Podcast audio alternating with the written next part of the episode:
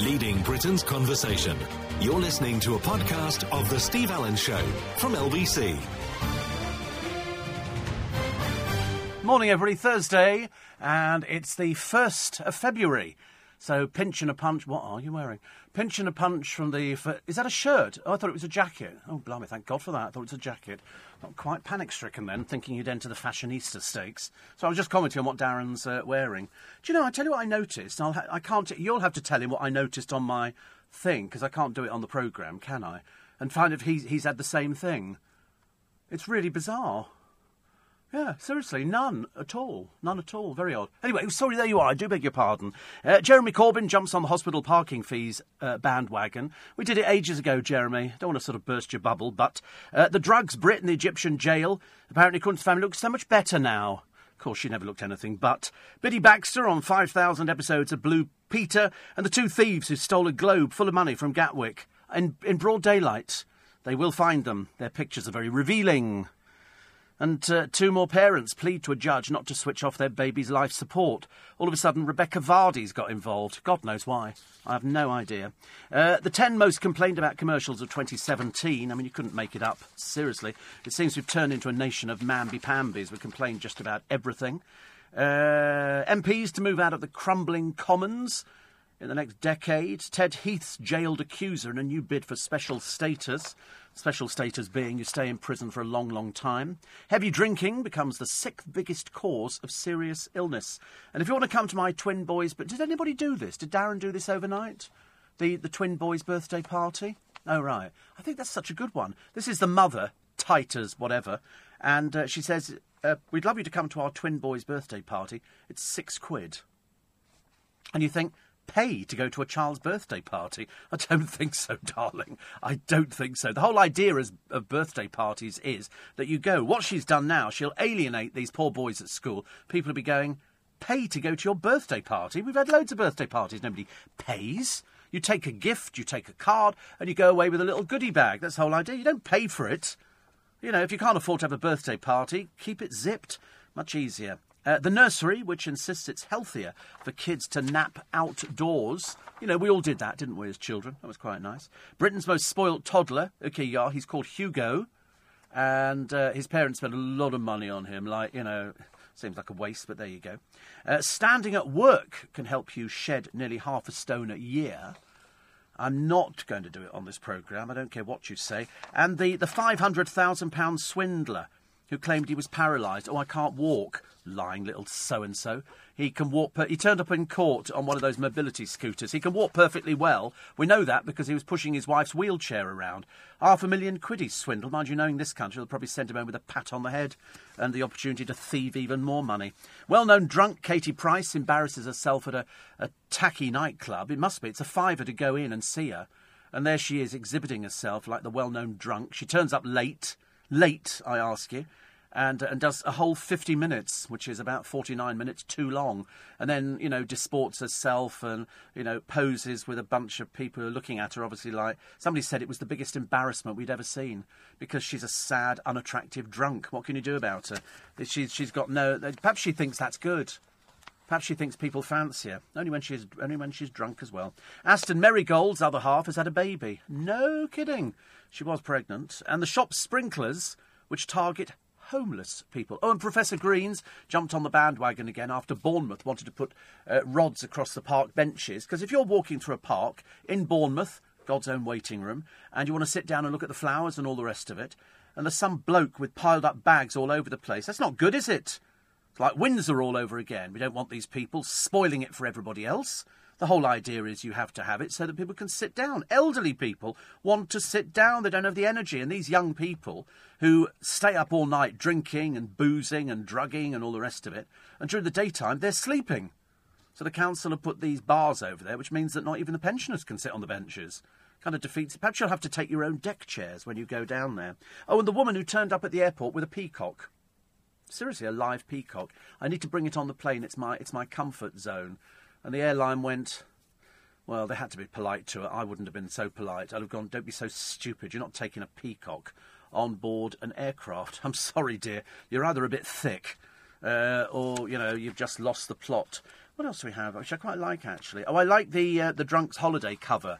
So in other words, if if you fall over by the swimming pool uh, because you're drunk, your insurance is null and void. If you fall over in a toilet, the floor could be wet, and that could be the problem with the owners of the toilet. So you could probably have a good claim. But they say do read the small print because lots of people deliberately trip themselves up and then go, "Oh, I could barely walk for the rest of my holiday. Ruined it. I wanted to dive and you know and be Evel Knievel on the diving board and that kind of stuff." And it turns out they're mainly crooks. These people. And uh, they go, oh, whiplash. Got whiplash? No, you haven't. You just made it up, haven't you? And luckily, they've started countersuing now. But they've said that it will be null and void. Is Melania Trump going to separate from the, uh, the uh, whatever he is? Uh, because apparently she turned up by herself at the address to the nation. Uh, the reason being, this was after this uh, prostitute made claims that Trump had paid her off for her silence which is interesting. Davy Boy Beckham flew back into the country again. He's just so busy. He must be racking up air miles like there's no tomorrow. Uh, did he turn up with Brooklyn? They appear to be joined at the hip. What they talk about, Gould alone knows. Can't be anything deep and meaningful, can it?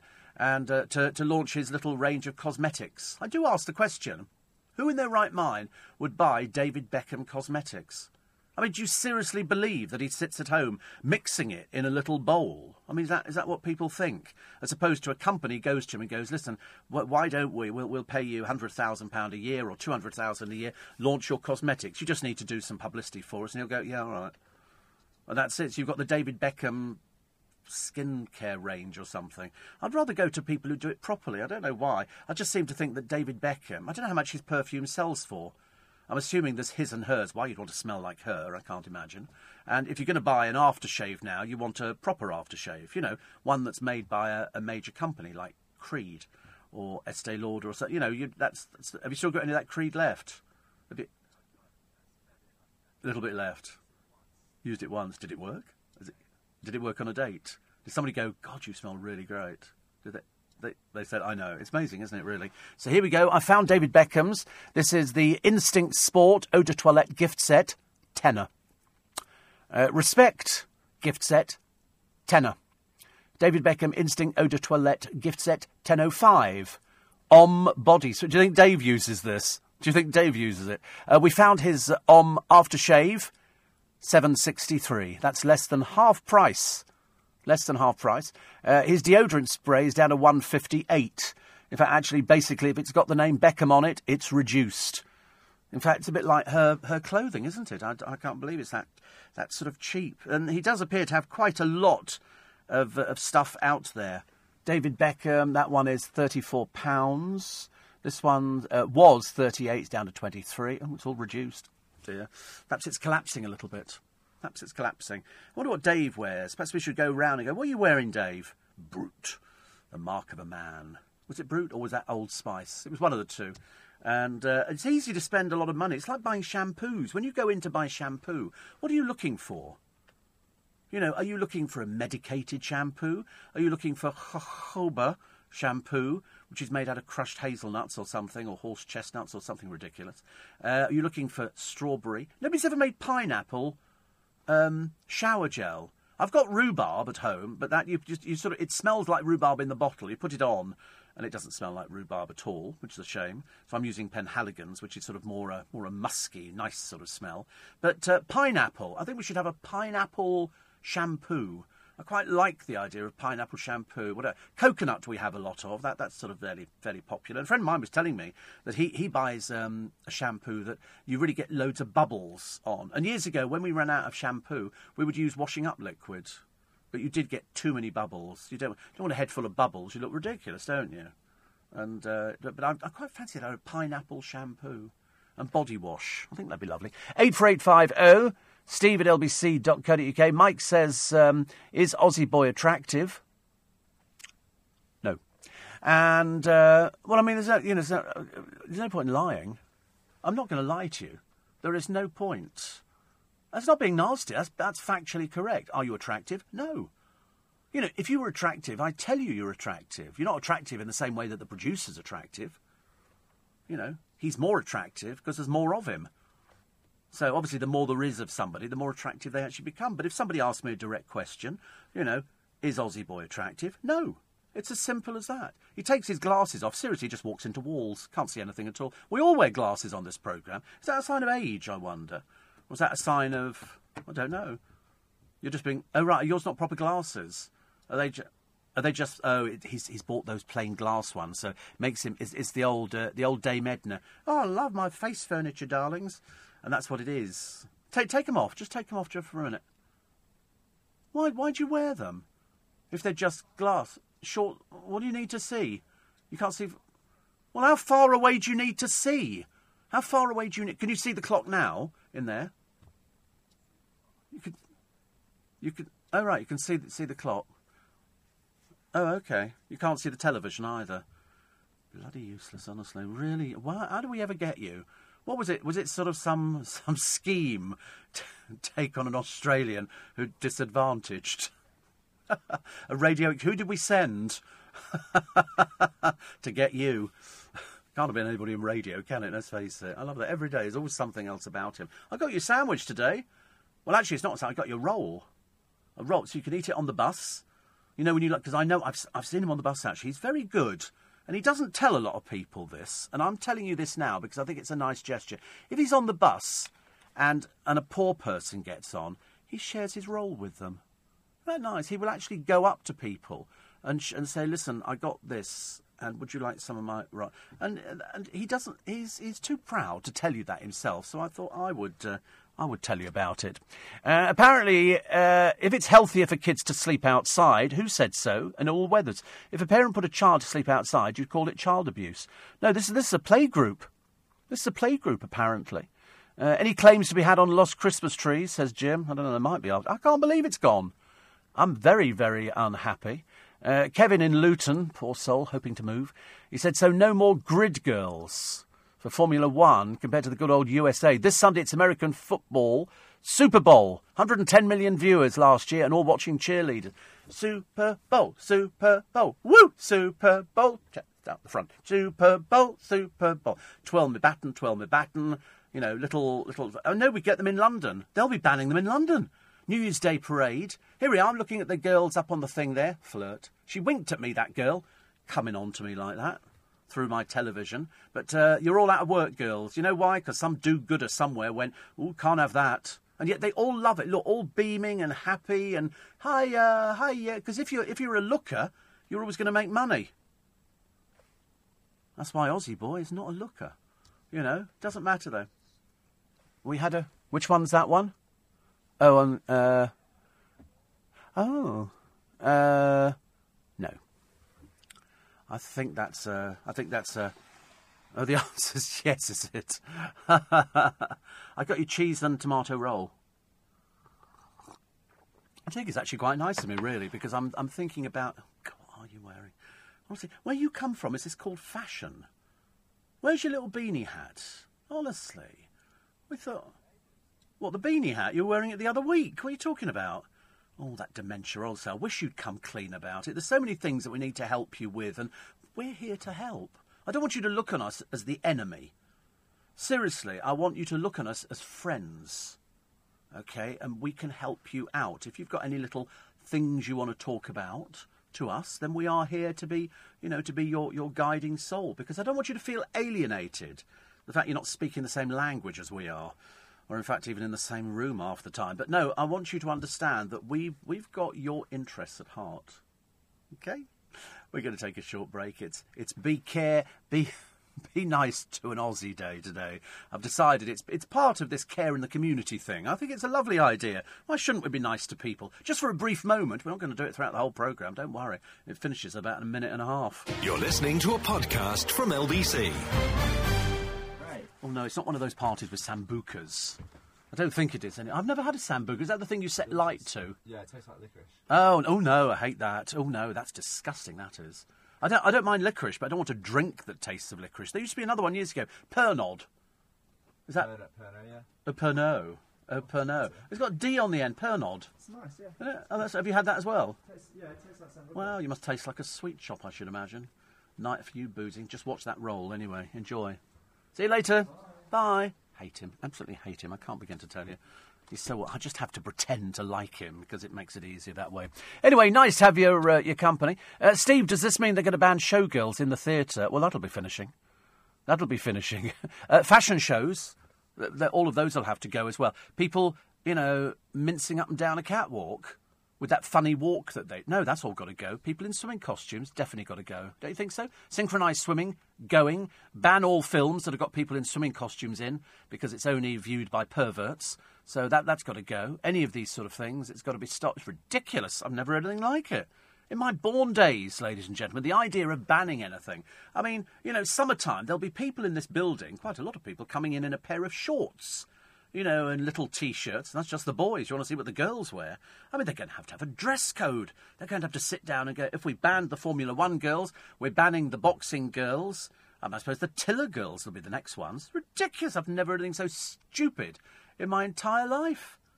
That they're banning it. What for? Why are they banning the Formula One girls? And Formula One, I'm going. And so these poor girls who are looking forward to maybe a summer of earning money, now nothing, girls. Absolutely nothing at all. And I tell you what else is coming off Babe Station. You can't have that. That's just basically aimed at the at the slutty end of the market. That's got to go straight away. Any of these sort of programs, and also, I mean, I'm a little bit little bit worried about Ant and Dec's Saturday Night Takeaway. They have people wearing very little with boobies hanging out.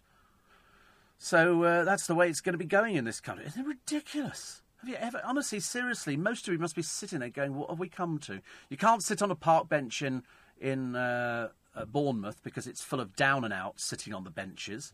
Uh, there's one shop where they don't want down and outs sleeping in their doorway, uh, so they've installed a sprinkler which drip, drip, drips all night, uh, so that they, they can't sleep there.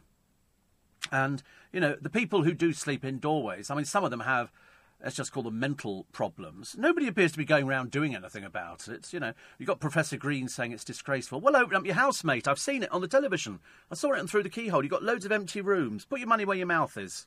Go on, do do something. He won't, of course. He won't. Kevin the Milkman says, Do you think if all the feminists uh, would still be complaining if the pit lane was a mixture of male and female models?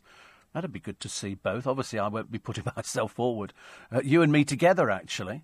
Uh, Mark says if grid girls are being axed, what about child mascots at football and rugby games? Will they be uh, allowed to as its uh, as its children being exploited? Yeah, they do. They keep leading them out, don't they? Children walk out holding hands with somebody they don't know. That's got to stop as well. What does it mean that we're left? What does it mean? Because of do-gooders? Oh, somebody else on the fashion show thing. Somebody says I used to um, work for the local council, read the park benches. Uh, they're not going to put bars across. They're going to make them into individual seats. So a three-seater bench will be three times one seat, so you're not able to lie across them. Oh right. Oh, I quite like that idea. I don't want to. And also, you know, I don't want to go into a pretty park that the council have spent a ton of money on putting flowers out and everything else to find cigarette ends all over the place, which there generally is, and sort of somebody who's left all their rubbish there and then just wanders off.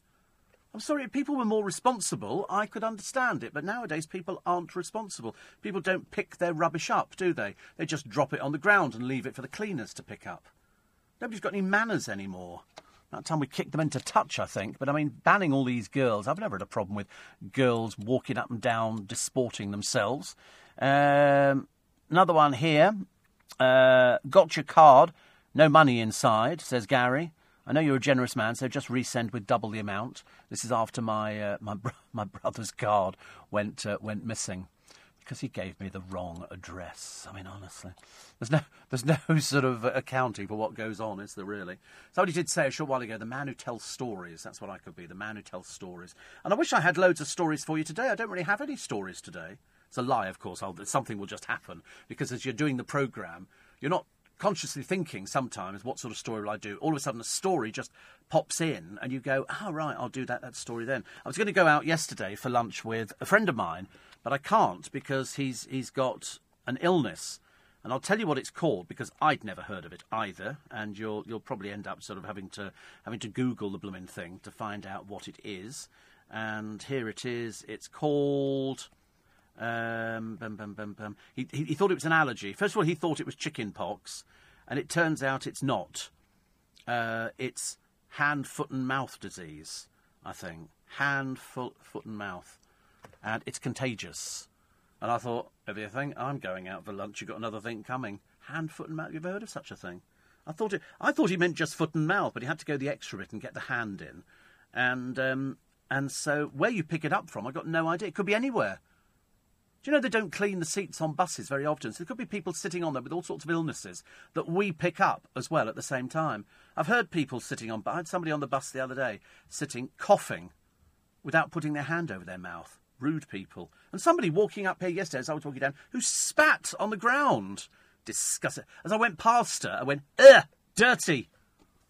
You know, I like doing that to people because I'm sorry, spitting is disgusting. It really is. It's, you know, the worst ever. The worst ever. Uh, I will tell you about Britain's most spoilt toddler. It's another stupid parent who sort of goes, Oh, we like to spoil our child and buy him this and buy him that. And you think, Do you know, you're just coming over as a complete idiot. A complete idiot. Poor little Rylan is exhausted. Oh, like so busy and out there. I do this job and that job and another job and then another job. Well, just say no, dear. Just say no. You know, tell them you're staying at home doing your eyebrows or having your teeth whitened or something like that. What's the point of inviting a vegan activist in? Have you ever heard of such a thing? I didn't know there was such a thing. A vegan activist who ranted at Jeremy Vine over a ham and cheese sandwich. Dead pig.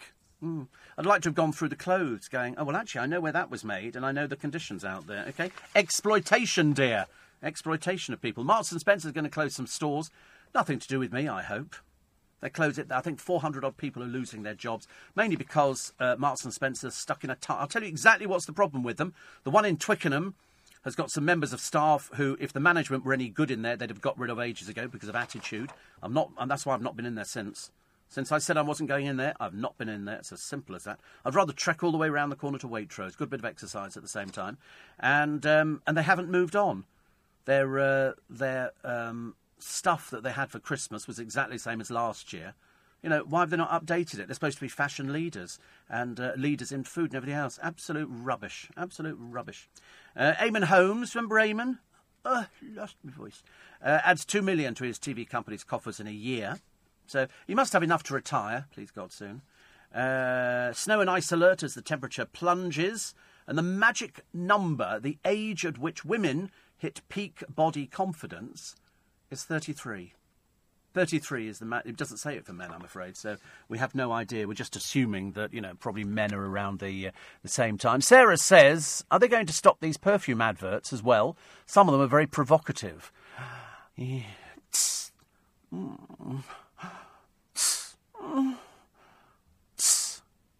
you like another squirt? What is it? Mace. Toilet duck anything like that. Women are being exploited. I want to see female ice skaters and gymnasts in double coats, says Simon. Well, I think if you watched them rehearsing, you'd probably see that as well. And Kevin says, I've just seen an old Price is Right with Brucey. On one of the Sky channels, Price is being shown with two very attractive female models, but a male model as well. Yes. As a guy, should I be offended the male model's being exploited? It's like, I always love it. They go, uh, da da. It's, what is it? It's a radiogram. Da da! And the male model sits there trying to look anything less than Butch. And uh, I think his name was Simon.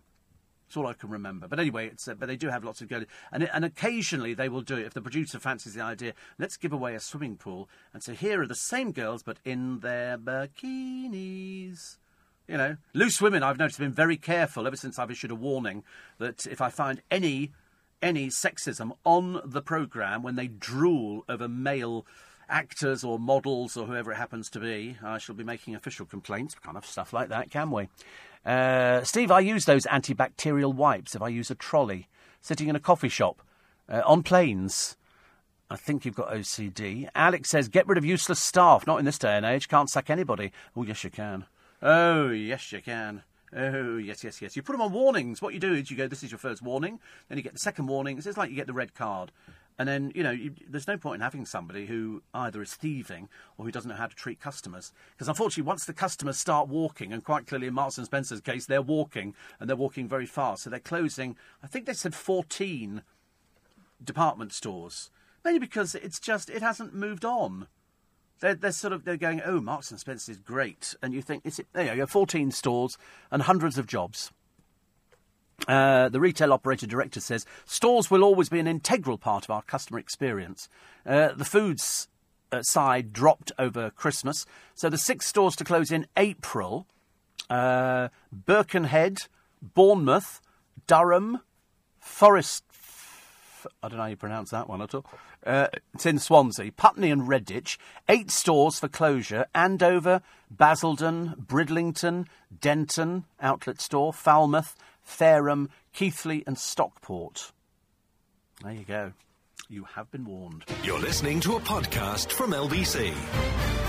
Morning, everybody. Kevin from Dudley says magicians will they still be able to have a glamorous assistant? I don't think so. No, I don't think so. I think you know, gone are the days of having somebody going da da or going inside a box or doing anything like that. It'll have to be men. It'll have to be men going inside. Oh dear. I mean, if they'd done away with the Formula One girls, I mean, there's no end, is there really? All these people now out of work. All thanks to who? A Financial Times journalist. You know, because that story, if you notice, that story's gone completely disappeared. The story about, you know, the, uh, the club that was at the Dorchester and apparently girls being groped and abused, which turned out maybe not to be as many people as we thought, and still nobody's been to the police. I'm beginning to doubt the whole thing, actually. I fly a lot, says Mike, from London to New York City in business class, not cattle class, clearly. I always wipe down the seat arms and table with an antiseptic wipe. I don't want to pick up other germs when I pay four grand for a flight. You're not paying four grand from London to New York in business, are you? Bloody hell, I can get you a better deal than that. Much better. Front page of the Telegraph this morning, the BBC women on the march. Some of them you'll know, some of them you won't know. Uh, some people, they're all there because they're all complaining about the money they're getting. Which is interesting because Naga Munchetty, who's right in the middle of the picture, earns a lot more than her male co-part. Co-part? Cohort, whatever it is. So they've got people here. They've got Sonja McLaughlan. Sorry, Sonia, I have no idea who you are. Uh, Kasia Madera. Yes. Louise Minchin. Uh, Razia Iqbal, Naga Munchetty, Miriam O'Reilly, Mariella Frostrup, Kate Adie, and Kate Silverton. And, uh, and they're all there. But some of these people, I mean, like Naga Munchetty, I think earns a lot more than the bloke that she presents with. So what's she doing there? What's she doing there? Kate Adie, of course, is sort of, you know, I'd like, you know, I always find it interesting because you learn what these people earn in in sort of monetary terms. I always like to know things like that. Uh, Steve, M&S is a shop for grannies. Tweed. Uh, Martin reckons you can get pineapple shampoo from Superdrug. It's called Faith in Nature. £2.74. Is it, does it really smell of pineapple, though? Because I love the smell of pineapple. Love the smell of pineapple. I think pineapple is such a good smell. And it's got enzymes in it, so it must be very good for washing with. But uh, as I say, I bought the rhubarb one because when I took the cap off, it does smell nice. They always go, I hate it when you walk into a shop and they go, Can I help you? You've only just walked in the front door. Um, well, while I'm having a look round, two, two kebabs, please. One with salad and one without. You know, just to wait. We don't do we don't do them here. Oh, do you not? Oh, well, I should go somewhere else. And then walk out the door. You know, go somewhere else for your business. I don't want to be. You know, leave me for a couple of minutes, but don't just say, you know, can I help you when I walk through the door? It's like they do it in McDonald's just to really annoy you. Sorry, can I help you? Can I help you? Can I help you? Can I help anybody? Can I help myself? Hello, can I help you? Can I help you? Can I help you? Can I help you? And then you sort of go, um, I always look up at the menu like I've never seen it before. I think it's marginally more entertaining for me. Uh, do you have um, an ice cream? You know, and then they go, would you like to take part in our in our customer satisfaction survey? Hello, can I help you? Can I help you? I mean, it, you could win a Ford Focus, and you go, I don't care. Would you like chocolate sprinkles? Getting on my nerves now. I don't want chocolate sprinkles. It's like Subway. We used to have a Subway round the corner here, and it's gone. It's now sort of a cafe type thing, I think. I don't know, what it is. Lamb hot pot today, Phil. Did I miss yesterday? Because I saw. Um, I was waiting to see you on this morning, and uh, I didn't get you. We got that uh, irritating little Italian bloke. What's his name? Um, oh, see how quickly I forget.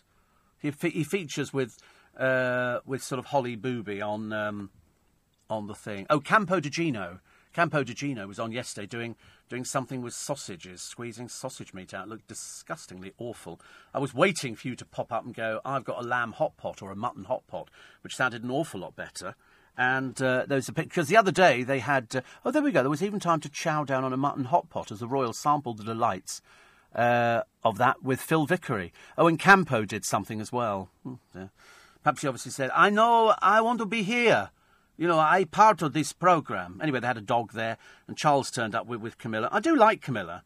I think she's she's quite good fun. She enters into the spirit of it, and um, and it's it's quite good, which is good. Uh, today, today says Phil. That's what we like to hear. I don't want to miss out on these things. I'm sorry. I'm a little bit funny. Somebody tells me something's going to happen, and I look around and it doesn't happen. Uh, so M&S is a shop for grannies. Oh dear. Oh dear. Actually, we, are going to have to stop Holly Willoughby wearing any dress that shows her boobs off, aren't we? Really, we don't want any sort of you know things like that. Or for people with a foot fetish, any open top sandals. You know, we don't want to see people's feet poking out because it could be very embarrassing for certain people. But they've got a picture on the front of the Sun of some of the uh, Formula One uh, Grand Prix grid girls. I have to be honest, I don't know where they got this lot from. That uh, they've accused snowflake motor racing chiefs of forcing more women out of work. Uh, Bernie Ecclestone, 87, also slammed the decision, says these girls were part of the show. Fans love the glamour. They do. That's the whole idea. And also, it's a job for many of them. Where else could, you know, where else would they be working doing something like that? That's the whole idea of it. They walk around and they look glamorous, and, and that's, that's what it is. Oh, Prince Charles on a beach with a turtle that's going, Put me down, I'm heading for the water. And off they go. When little turtles are born, that'll be the last time you see them for 45 years. But they go back to the same beach every year to lay their own eggs. Is that amazing? I think, how do they know it's the same beach? Because it always is. Uh, the reason, says Paddy, uh, staff ask if they can help as soon as you walk in, is a way of deterring shoplifters. You obviously look dodgy. What are you saying? You come from Andover. We know your blooming history, mate. That's why they don't give you shops in Andover, do they? Do you have to do fingerprint recognition when you walk in? And also, somebody called Paddy in, in Andover? I'm sorry, I don't think so. You must live in the bad side of town. You're in the council side, because it's, it's not a, a posh name, is it? Oh, this is my friend Camilla, and this is Paddy. You know, it just doesn't work, does it, really? It's, um, it's very sweet of you to make a contribution to my programme, but frankly.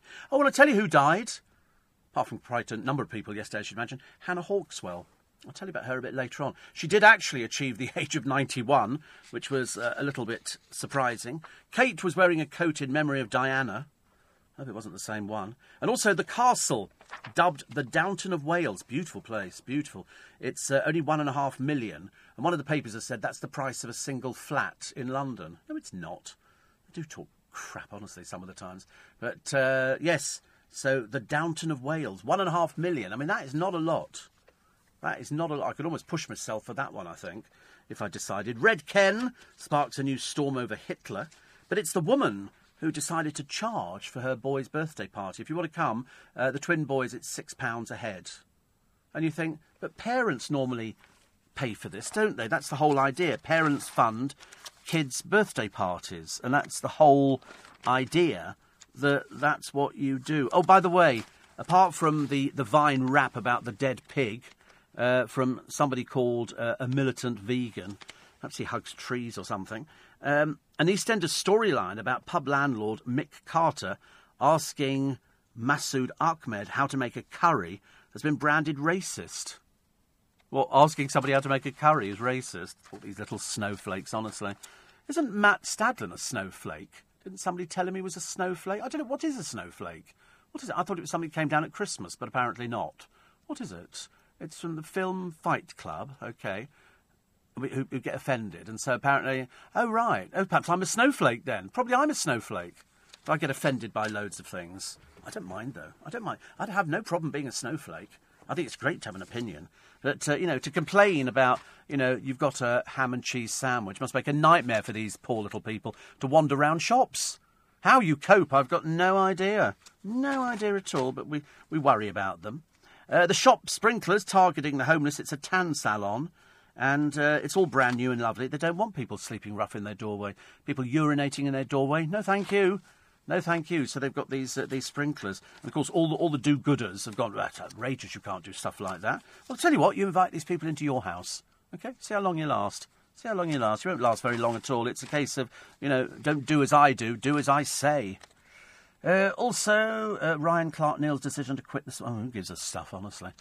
I mean, seriously, why would anybody be interested?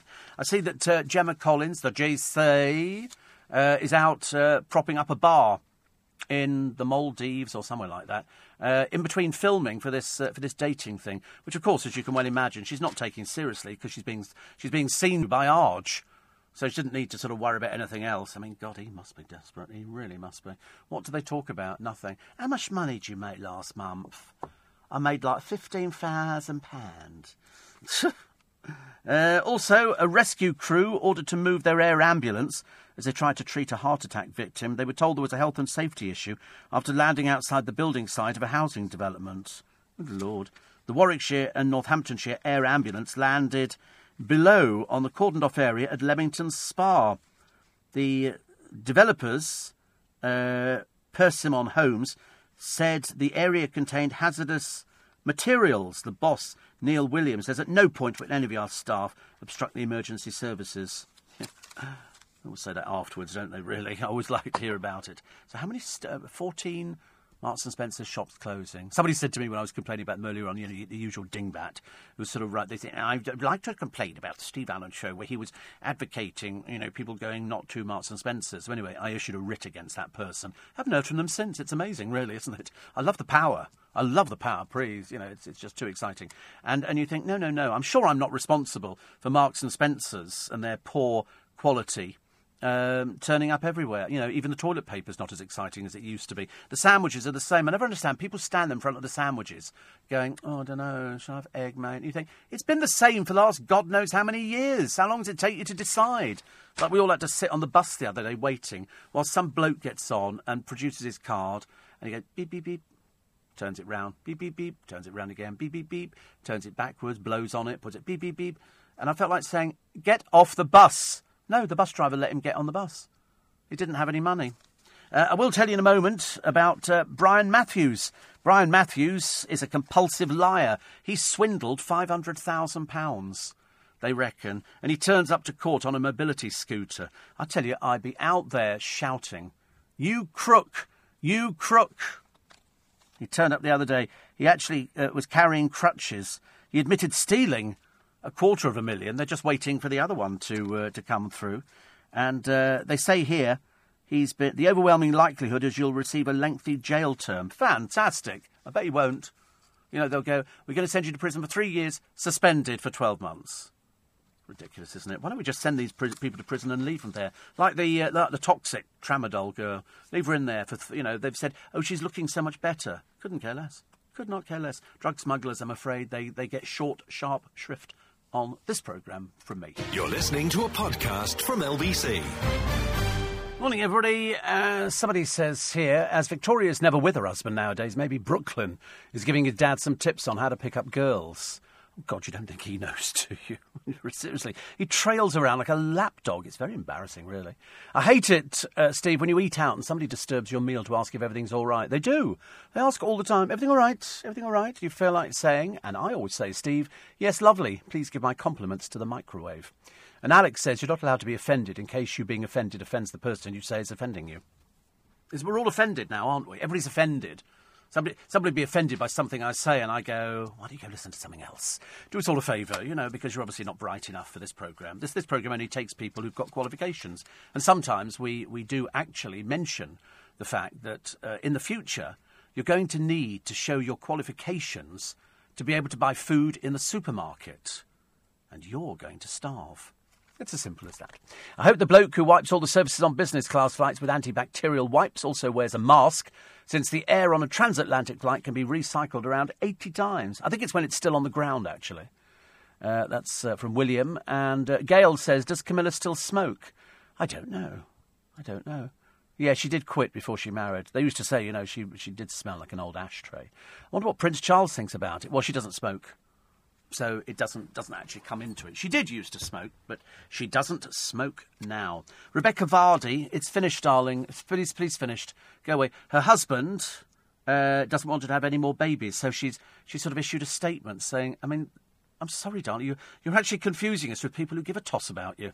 We don't care about you. I'm not remotely interested. You, your husband, couldn't care less. It's your, your family. Go and look after them. Ridiculous, isn't it? My husband said, no more babies. I want babies. No, unfortunately, your, your so-called show business career has disappeared. Uh, Bex is right in the firing line uh, because where he wants to build this stadium is right in the middle of gang warfare. Miami is dangerous. But of course, obviously, he doesn't know that. It's cheap. The land will be cheap. And that's, uh, and that's why. And so they've also got, uh, you know, residents of the ghetto. They've got pictures of these people. There's a lot of hookers round there and uh, all sorts of places. Victoria must be crawling up walls, I should imagine. What are you thinking of? Where did you take Brooklyn? You took him into a club owned by a killer. Fantastic. Are you stupid or something? I don't know. It's only going to go uh, go worse, isn't it? Really. Uh, the Vine vegan hamming it up. This is a vegan activist who blasted Jeremy Vine. Uh, apparently, he'd left his lunch on show in the studio as he interviewed some bloke I've never heard of before. Uh, he's a celebrity vegan. He's a former convict. Big surprise there. So, in other words, you'd have to chain everything down in the studio just to make sure it wasn't going. Certainly, the ham sandwich wasn't going. And he says, "I'm a bit upset to see your sandwich has a piece of pig's body in there, a dead pig that didn't want to die." Because obviously he's bright and intelligent and knows these things. When he also objected to the word ham, Jeremy asked him, "What would you rather call it?" He said, "I'd I'd like you to call it the dead body of an animal that didn't want to die." I suggest you go back to Australia, darling. It's the best place for you. They're obviously used to your low, low-ranking arguments in there. It's a pig that didn't want to die. Yeah, well, there you go. There's no argument to it, is there really? I can't be bothered. It's just too much of a waste of time. Uh, a majorly drunk Katie Price, looking so ill and bad. Honestly, she's with clubbers. The clubbers are better looking than she is. She apparently attempted to sing. The club was saying, please, please don't sing anymore. Please don't sing anymore and uh, she pulled strange faces and was said to be in a in a mess. Clubbers said she was totally incoherent. She went on stage in Bangor and then had pictures taken. Unfortunately, because she looks so dreadful now, um, it's just it's sad, isn't it? It's like watching the dying embers of somebody who used to be attractive and glamorous and could be fairly coherent to being a drunk, incoherent, really desperately, desperately ruining her face. You know, she shouldn't be allowed out anymore. Who books her? Mind you, the club was only charging a fiver. It is in Bangor, isn't it? I don't want to waste too much money. Uh, Steve, shame over Hannah Hawkswell passing. Uh, no, she's dead. She hasn't passed. She passed before. But uh, as I say, when I f- I'll tell you the story of her later on, because when I first encountered her, I seriously thought she was in her 70s. Turned out she was in her late 40s. It's just that she'd had a hard life and didn't wear makeup. And so she became a television celebrity. She was discovered by a journalist uh, Dean says, I thought she was already dead. Well, I have to be honest. I was surprised. She was 91 when she died, but she lived. Oh, I'll tell you later. I'll, I'll tell you tell you later. It's a nice little story, actually. Nice little story. I like it. It encouraged me to go out and buy the DVDs, and if you haven't seen them, uh, get them. Get them because it's it's it's good. Celebrities have called for a ban on crabs and lobsters being boiled alive. Um, Chris Packham and Bill Bailey are among those who've done. Oh, not Chris Packham again. He's everywhere, isn't he? I turned on television other. It's Chris Packham again. He's turned into sort of, uh, uh, I don't know, just makes sort of films about him, really. A bit like Professor Green. He's going to end up being very boring. But, um, you know, we've had this stuff for years and years and years and years. More years than I care to remember. You know, 40, 50, 60, 100 years, more than 100 years. And all of a sudden, uh, we don't want crabs and lobsters to be boiled alive. Well, that doesn't happen very much, does it? We used to do the same thing. We used to boil people alive and pour boiling oil over them and uh, hang them and everything else. So it's only, I mean, you know, people say, what about, what did I see the other day? Oh, they opened a scallop and they, they were proving how fresh they were. This thing was still pulsating inside the shell.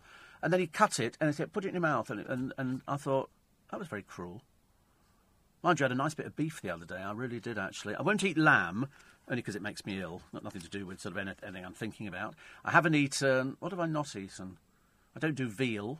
Don't do veal, uh, which is okay. Uh, but and I'm not into crabs and lobsters.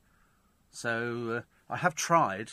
I have tried, but it just doesn't. Uh, it's not for me at all. I'm afraid. So I should be eternally grateful that it's not for me. We just have a little little pot of crab paste, and that was about it. Um, um, um, Charles turns up on this morning. Um, and uh, the dog got friendly with him. Yeah, it's a very funny little dog.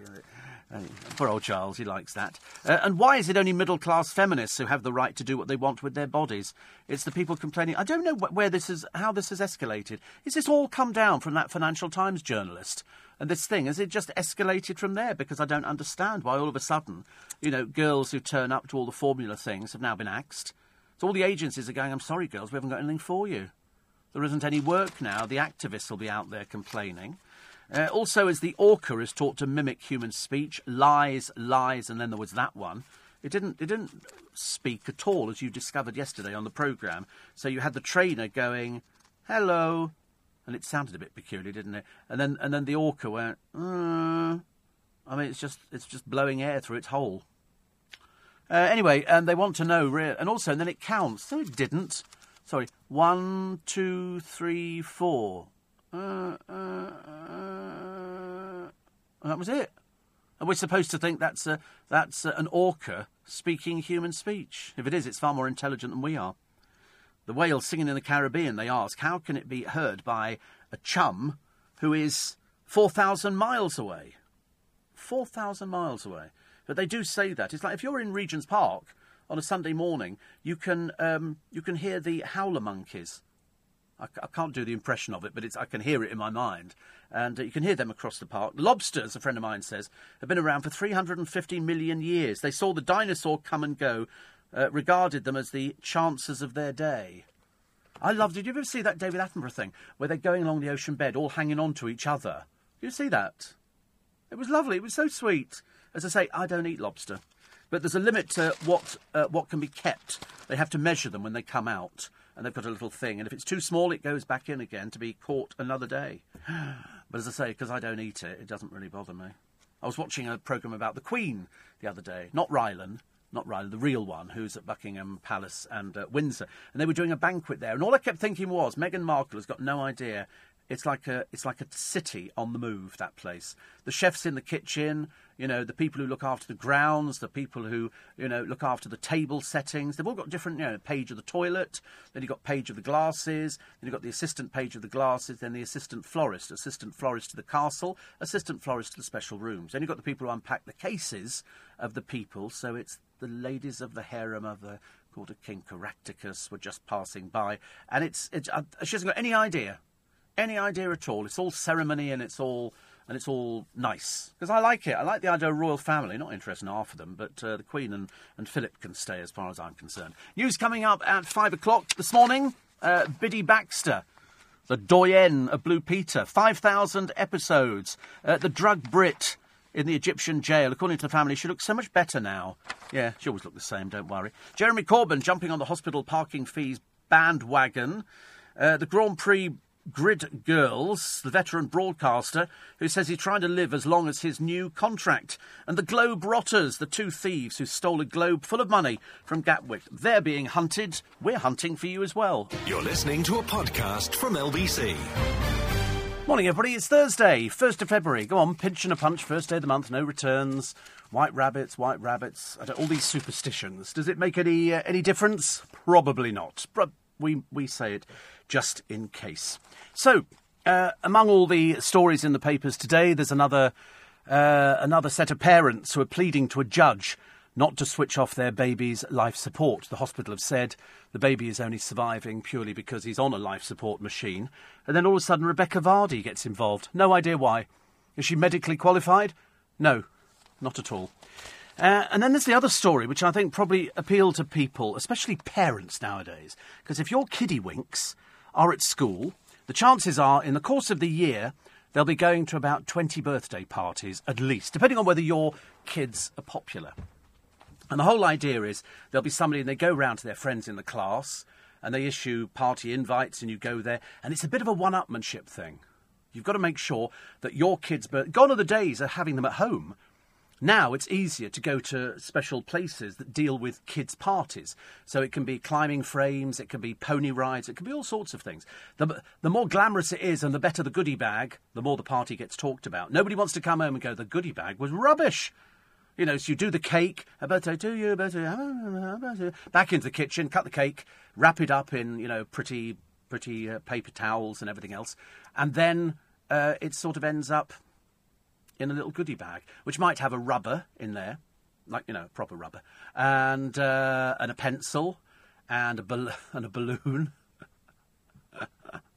Just thought about the implication. It was so funny, and um, and sort of you know, and a ball to play with or something. Anyway, it can be all sorts of things, because that's what the kids want—the goodie bag, you know. And sometimes you know you get a disco, or you might get dressing up, or you might get games or something like that. In the case of a mother here, it's led to a bit of a squabble.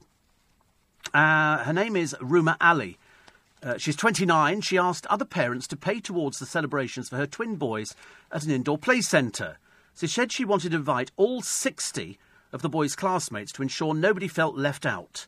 The single mother, a former council worker, uh, who is now struggling, uh, studying, sorry, studying for a degree, um, said she couldn't afford to pay for everyone, so asked people to contribute £6 per child. But she was shocked after another parent challenged her request in a message posted anonymously. The post read, My four year old has been invited to a classmate's fifth birthday.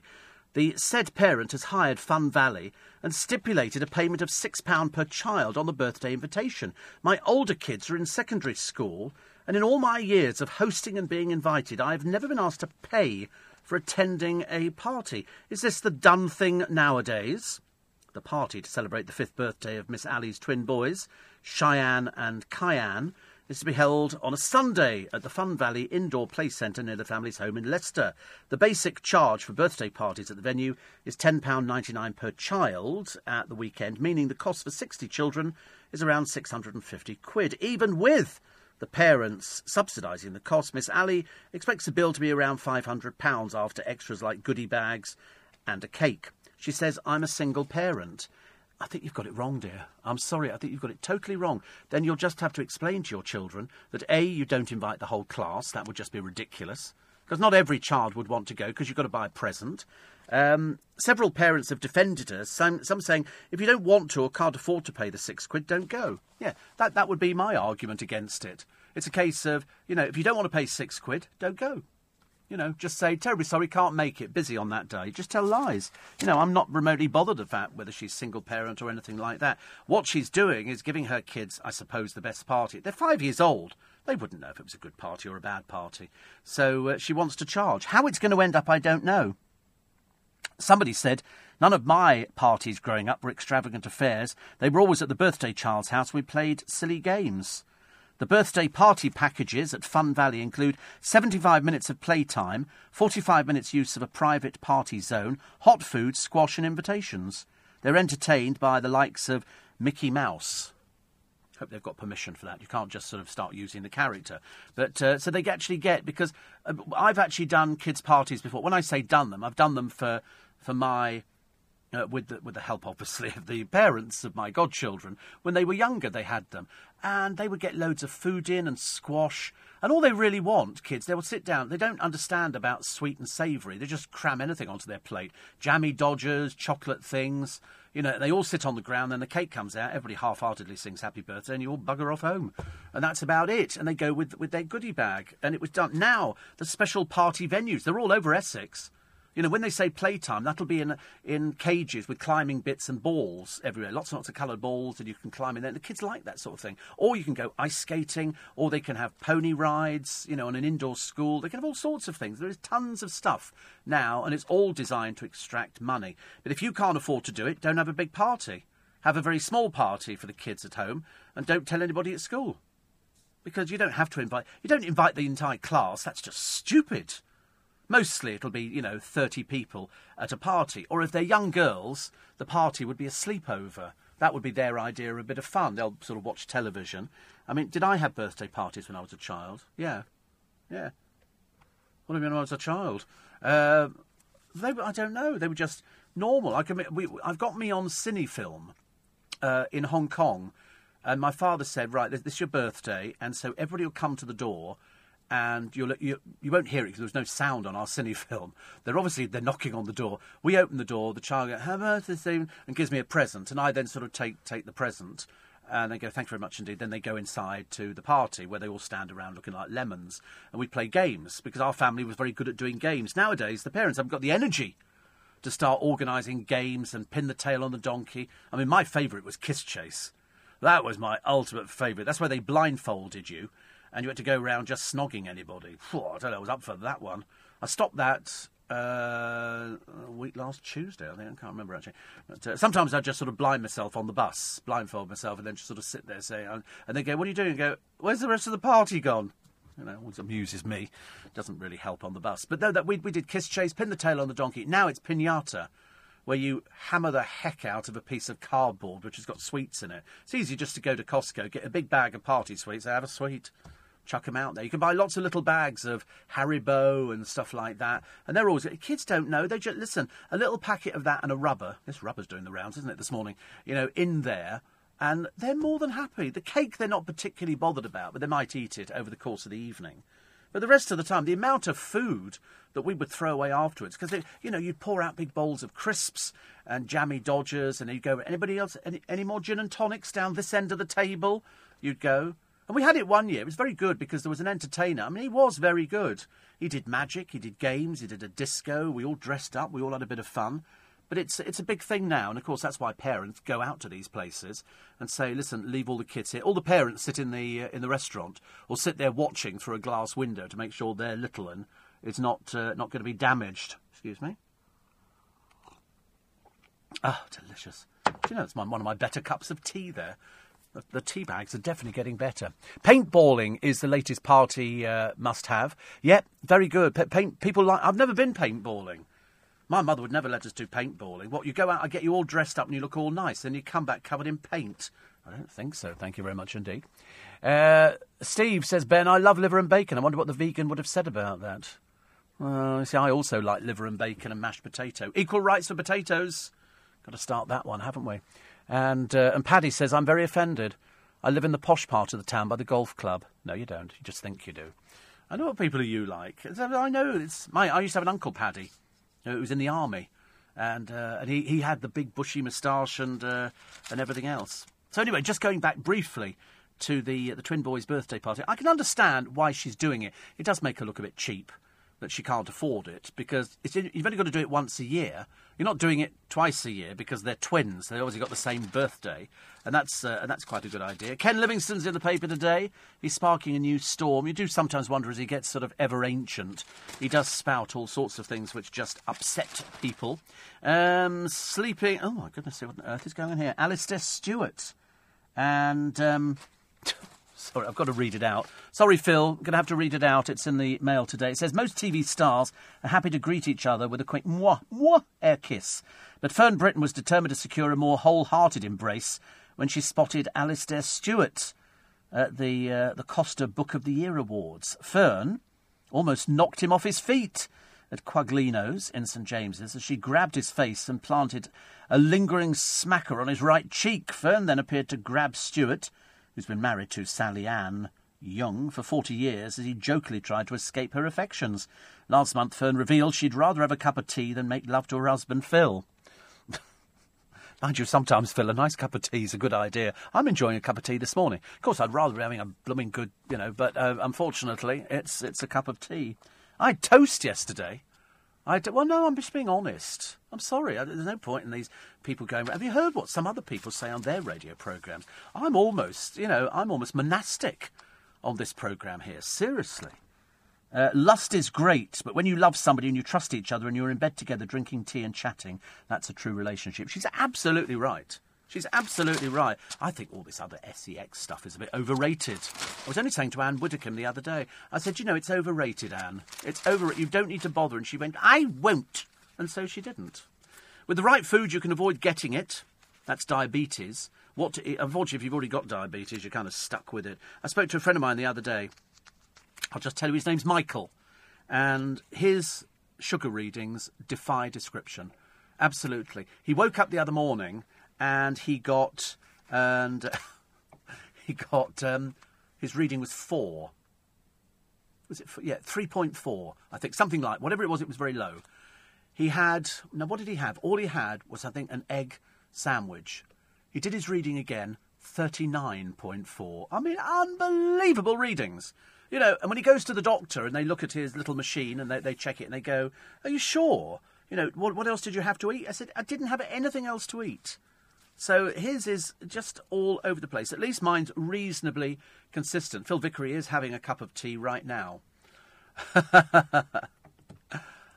Sorry, I just just thought of something really, really peculiar because I'm having a cup of tea as well. And there's something satisfying. I remember I told you years ago we uh, we went out, me, mother of my godchildren, and the uh, and the kids as well. Apparently, Fern's snoring at the moment. I'm sure she'd hate it if she knew we were saying that. She's coming in to see me next week, actually, um, because she's got uh, book out. so she's coming in next week. So you've got no no secrets, Phil, after next week again, as you know, because as you know, there's three of three of us in your relationship. There's me, you, and the wife, and uh, that's the way it should always be. I forgot. What, oh yes, we we go to Southend. Which actually I quite like as a day out. I'm, I'm cheap and cheerful, me. And we walked down the pier on the train, and we got down there, and they've used it. I think Jamie Oliver's used it, and Jimmy as well. Little cafe there, and we had a cup of tea. And you know, that was years ago, and it's stuck with me ever since because we queued for about 15 minutes to get a table, and we sat outside, and we had a cup of tea, and it was the best cup of tea I've ever had. And I remember sitting there thinking, do you know, life does not get any better. You know, you can keep your Haliborange tablets and your drugs, your paracetamol and your Anadin extra. Give me a cup of tea and a, and a sea breeze and looking out at Southend, and I could not be happier than a pig in. Oh, look, that's the time. You're listening to a podcast from LBC. Somebody just wrote it. It's so funny. You have no right to publish somebody's uh, medical information. I know, I know, but I don't care. I don't care actually.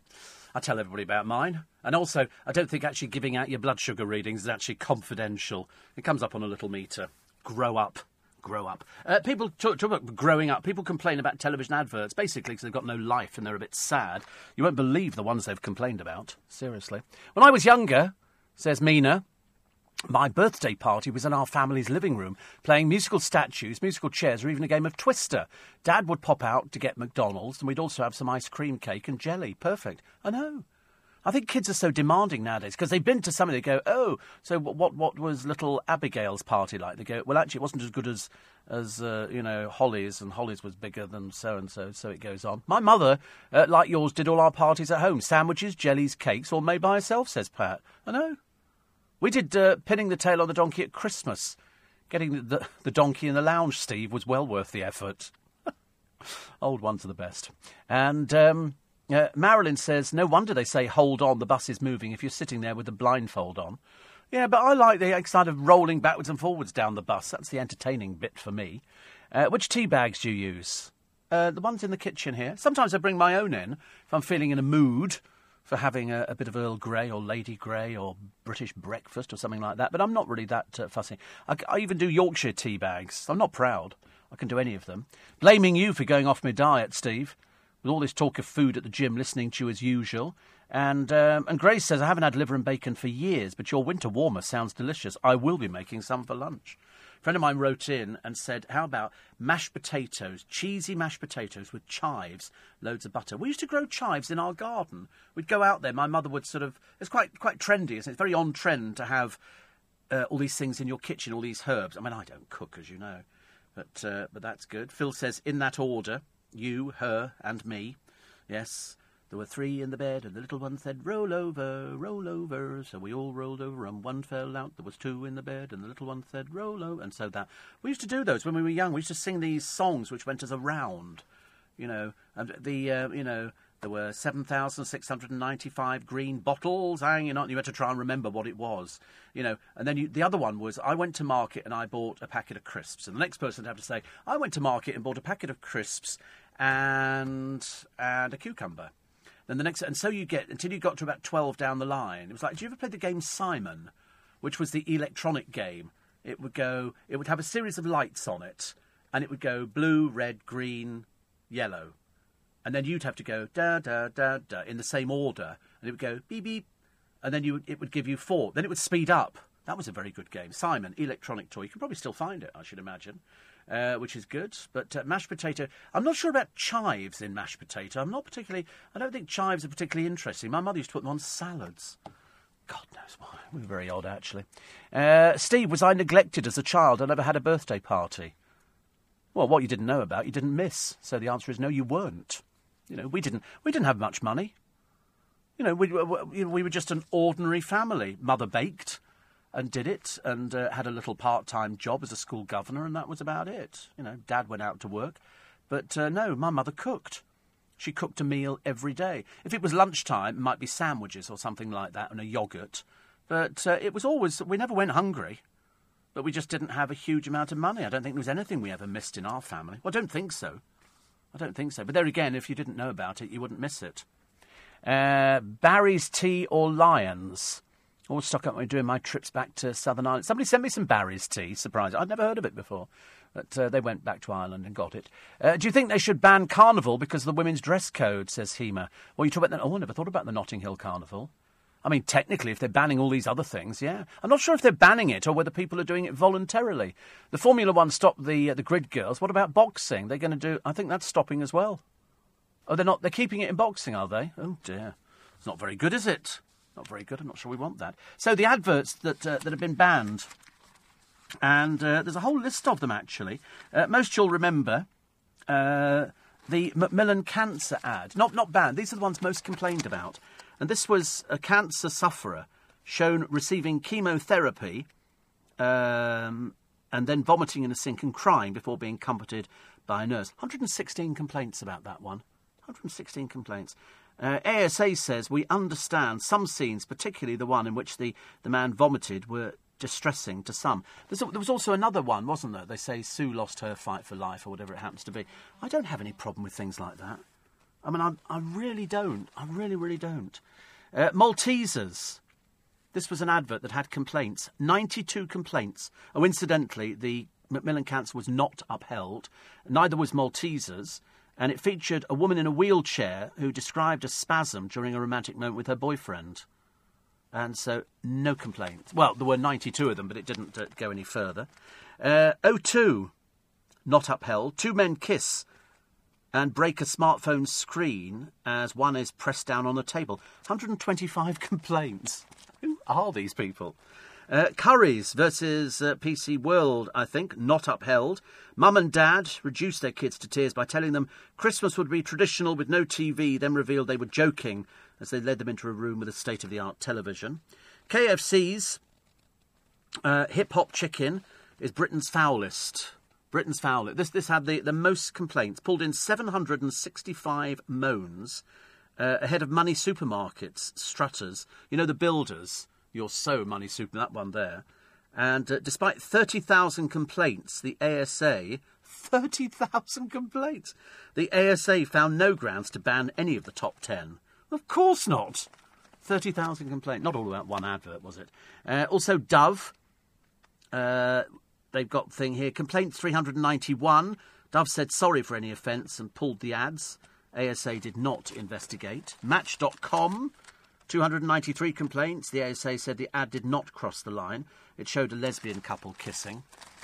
I think people need to get over themselves. McDonald's, do you remember this one? I thought this was a good one. 256 complaints. McDonald ex- uh, apologised and pulled the ad. I've got no idea why. Wusses. And this featured a boy and his mum talking about his dead father and a filet of fish burger. I thought it was a charming advert. Charming advert. That uh, you always get the moaning Marys, don't you? They're all out there. Uh, VI Poo. See, I don't like that one either, but I wouldn't, I, I wouldn't be bothered to complain about it. And uh, 207 complaints, uh, not upheld. Not upheld.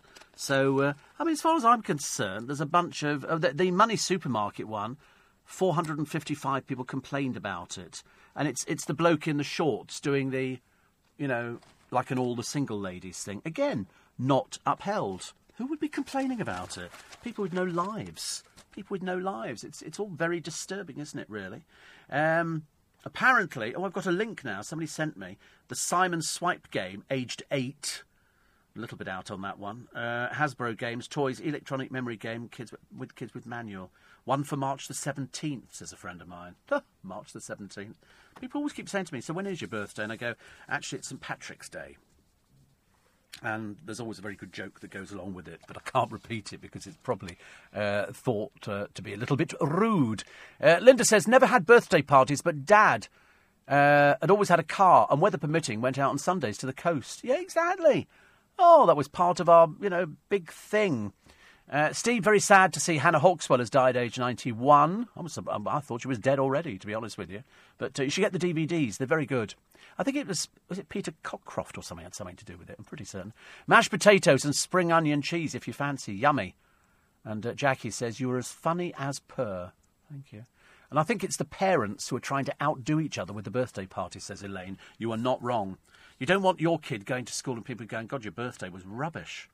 You want them to go back and go, that was inspired, your mother dressing up as a witch. That was really. And then when she flew out the window on her broomstick, brilliant. Loved it. You know, because you get all sorts of it. You don't want something that goes on too long. You know, generally a couple of hours is quite long enough for a birthday party because the kids want to go home and play on their computers and tablets and stuff like that. But it always amazed me how many young kids turned up with mobile phones. Seriously, I, and I'd spent all my time blowing up balloons. What do they want to do? Stamp on them. Stamp on them, the little, little blighters. You're listening to a podcast from LBC. I want to tell you a story. Okay, this is a story of a lady who came to prominence some years ago on our televisions. Her name was Hannah Hauxwell.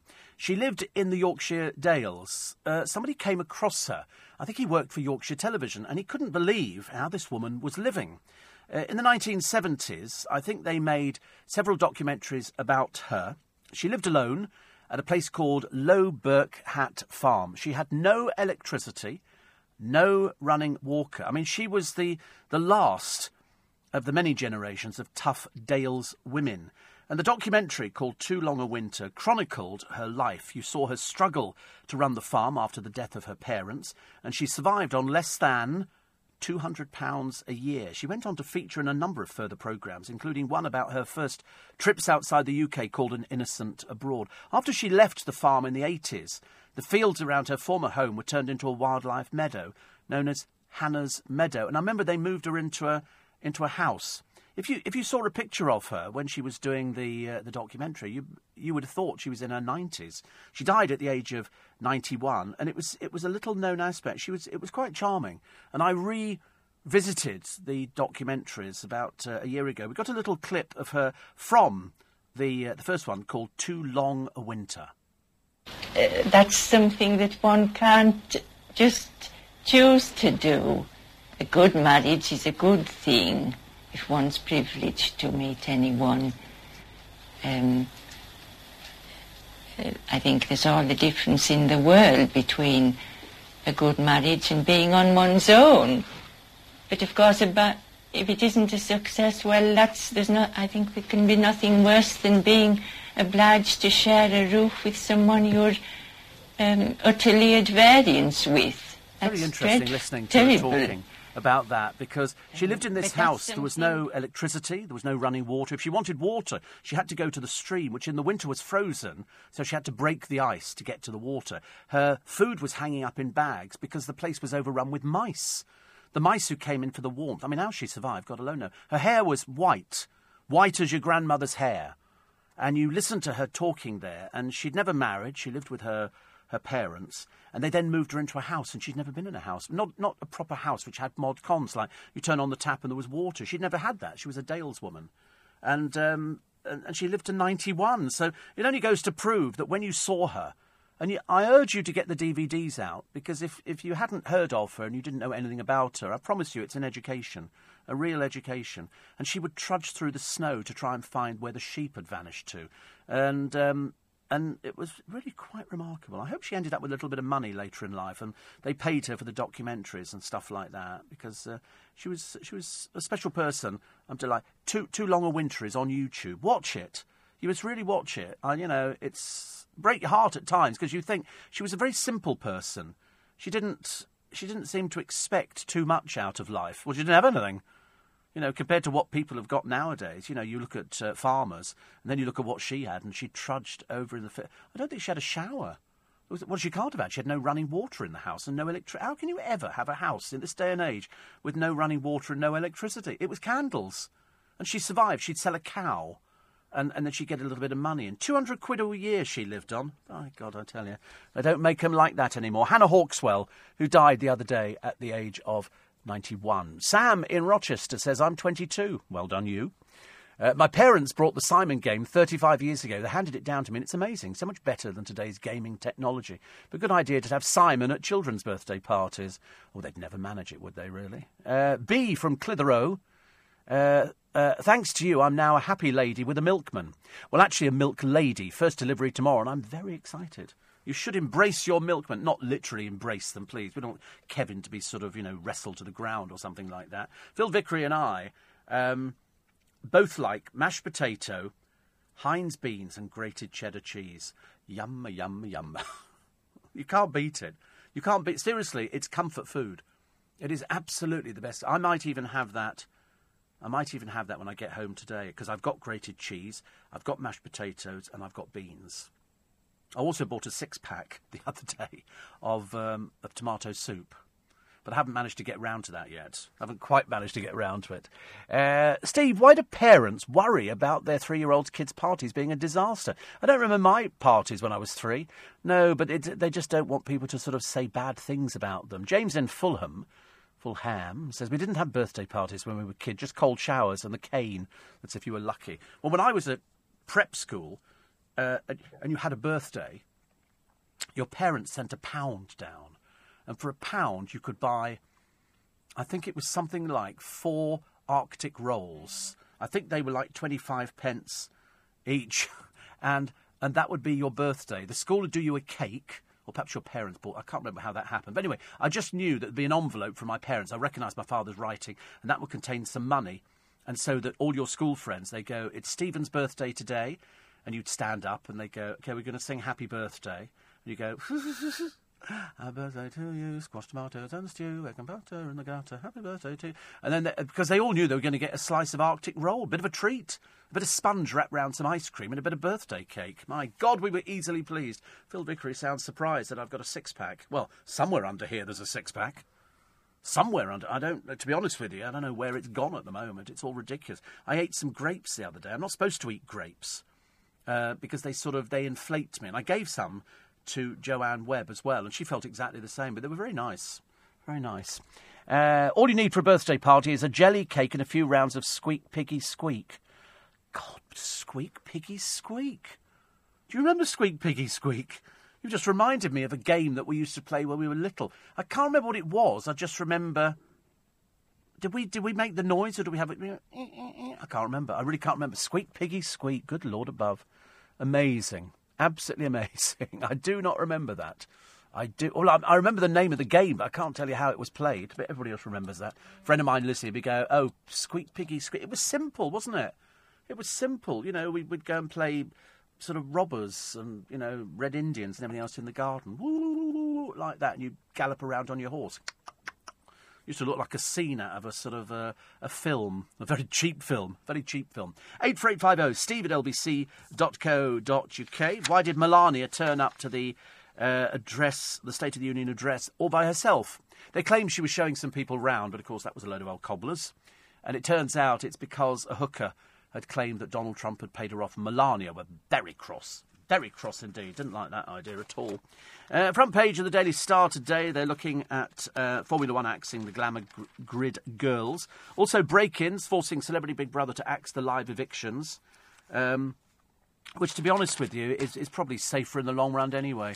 Just sort of get rid of these, but nobody cares.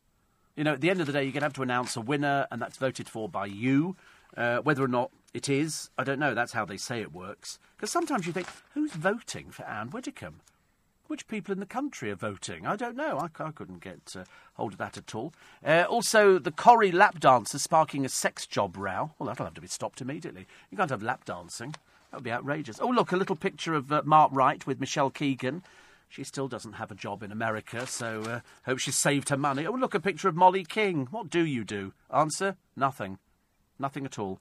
Nothing at all. They say the Strictly Come Dancing star. I don't think so. She was dropped. They didn't want to take her on tour and uh, and she was kicked out of the show. So she wasn't a star. Who wrote this? Who wrote this stuff? They say she was attending the opening of um, an alcohol-free drinking experience. In other words, she was doing a freebie. That's what they do. They go, "Can Molly turn up?" Uh, yeah, she's not doing anything at the moment. It's it's for alcohol free. Oh, she'll do that. She'll turn up to anything. Are there any goodie bags or anything? Uh, might be, might be. So anyway, so she turns up there. So it's just uh, the other people who turned up: Zoe Hardman and Tiffany Watson.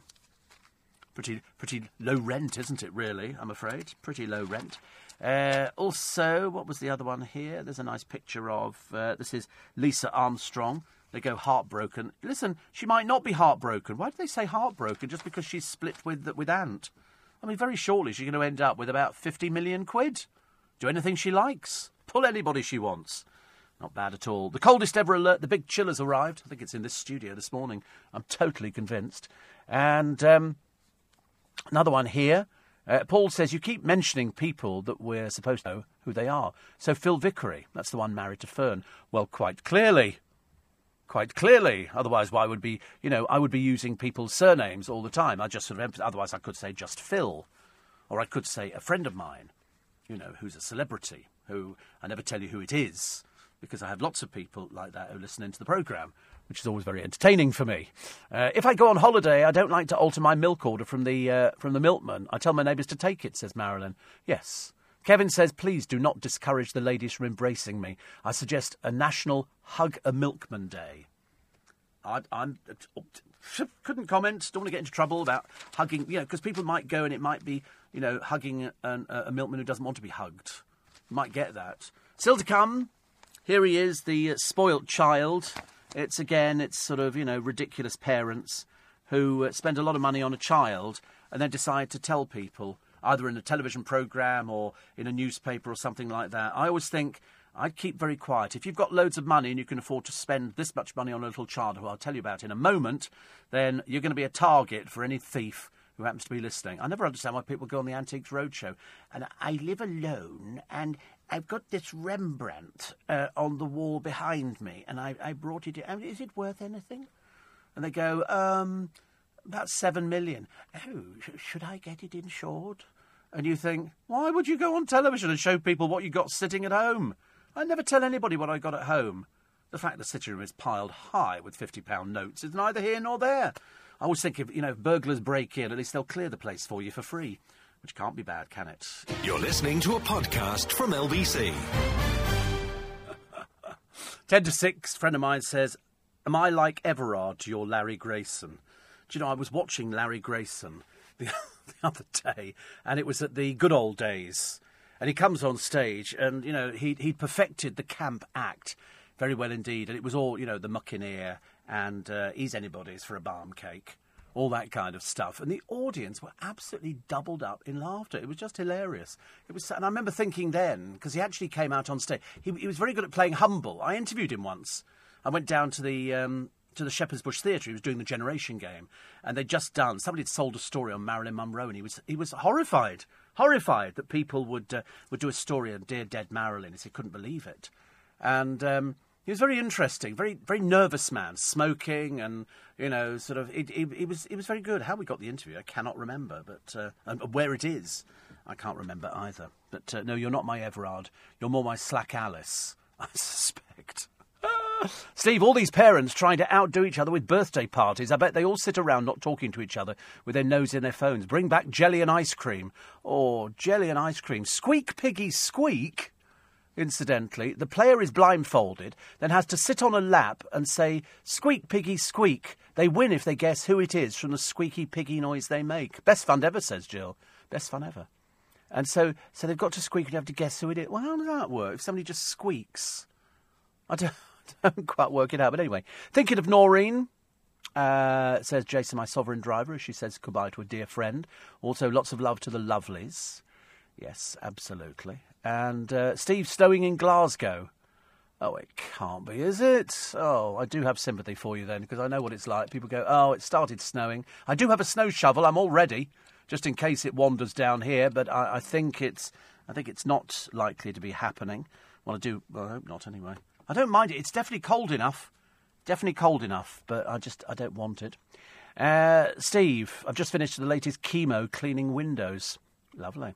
Uh, I bet the six quid kids' party would be better value for money than the five pound to see Katie uh, Pint. Sorry, Price. Yes. I've heard uh, a rumour Peter Andre's on tour again, says Mike, as a backup act, a little mix. Have you got any info? Because I, I just want to make sure I'm as far away as possible. he is actually going on tour. Uh, top seat price 90 quid, but you do get a photograph with the great one, and uh, that's very exciting. But no word yet on the tour of Australia. I suspect that'll be conveniently forgotten. I'm, I'm pretty, pretty uh, certain. Tanker driver Phil says, I'll look for that documentary tonight. Our cottage in North Lincolnshire still has a pump in the garden, although obviously it's got running water inside the house. We've got a coal fire that heats the water. We had one of those too. And we also keep oil lamps for when the power goes out. The power supply is on poles to the village. So when stormy weather comes, the lines can be disturbed. I know sometimes the ice on the, uh, on the wires would bring them down. We used to get that a lot. A lot. And he said, Mrs. Uh, tanker Driver, every so often I turn out the lights, light the oil lamps, and sit quietly listening to the radio, which is rather lovely. I thought we used to have power cuts all the time when we lived up in Yorkshire. All of a sudden, you'd look out and every house would be in darkness. Not that we saw any houses because it was all dark. But it was lovely. It was. I mean, it, it just, you know, I just sometimes I read and I look at some of the things that are on the television. I think, gee, it was so much better in our day. You know, the thing thing that scared us in our day was was Doctor Who. Now it's loose women. You know, it's the fact that Katie, my God, what have you done to your face, woman? And all these other people sit there, and you start. Now, the latest, as I say, is Stacey Solomon. She claims she was propositioned by somebody in the music industry, and I'm saying, tell us who it is. Don't just sit there and, you know, make because people won't believe you. Tell us who it is. Take it further. You know, but people don't nowadays. And you think, well, we should be in that day when, you know, if somebody's sort of basically propositioned you for getting you into the music business, I want to know who it is. I want, and I'm surprised that they didn't push for it on the programme. And, uh, Steve, I've just tried hugging the milkman. He told me to go do one. I think so too, actually. I think so too. It's dist- I've told you, do not go anywhere near milkmen and start hugging them. It's just not right. Five to six. Five to six. You'll notice on this programme we don't do too many um, time checks because, to be honest with you, I can't be bothered. I can't be bothered at all. But here is Britain's most spoilt toddler. It won't be. There'll be another few few ones out there, I promise you. He boasts twenty thousand pounds worth of designer goodies, including a model Range Rover. Hugo Balogun, who's two, two years old, has been showered with fancy clobber, expensive toys, and lavish parties by his doting parents. Mum Tia and Dad Lloyd have spent around 20 grand, which means they haven't. This is the over exaggeration. Let's see all the bills, shall we? Okay. On luxury brands, including Gucci, Hugo Boss, and Ted Baker. IT consultant Tia says Hugo is our little prince. No, he's not. He's a child. Okay. And it's definitely his dad and grandparents who spoil him most. We're both very stylish and, uh, and were brought up around designer brands, so it's just the norm. People say we spoil him, but it won't make a difference. I don't look at the price when I'm shopping. Oh, God, stupid as well. Seriously. Everybody looks at the price. Everybody looks at the price. Hugo's parents live in Greater Manchester. Lovely. Uh, and they update their youngsters' wardrobe every season with labels such as Ralph Lauren, Timberland, and Burberry. Is two. Is two. For the lad's first birthday party, Tia and Lloyd, who owns a logistical company, whatever in God's name that is, uh, organised an airport-themed bash costing around £1,500 and included a runway, departure lounge and baggage check-in. He's two. What's the point? He's, I mean, to be honest with you, he's beginning to sound like a pain already, and he's only two. But it's the parents who are ruining him. That's, I mean, fifteen hundred quid, actually, darling. I hate to tell you that. That's peanuts down here in London. Fifteen hundred quid for a party. You'd barely get the sandwiches for that. Go, you want to go to some of them in the hotels? Thirty thousand, forty thousand, fifty thousand, two hundred and fifty thousand.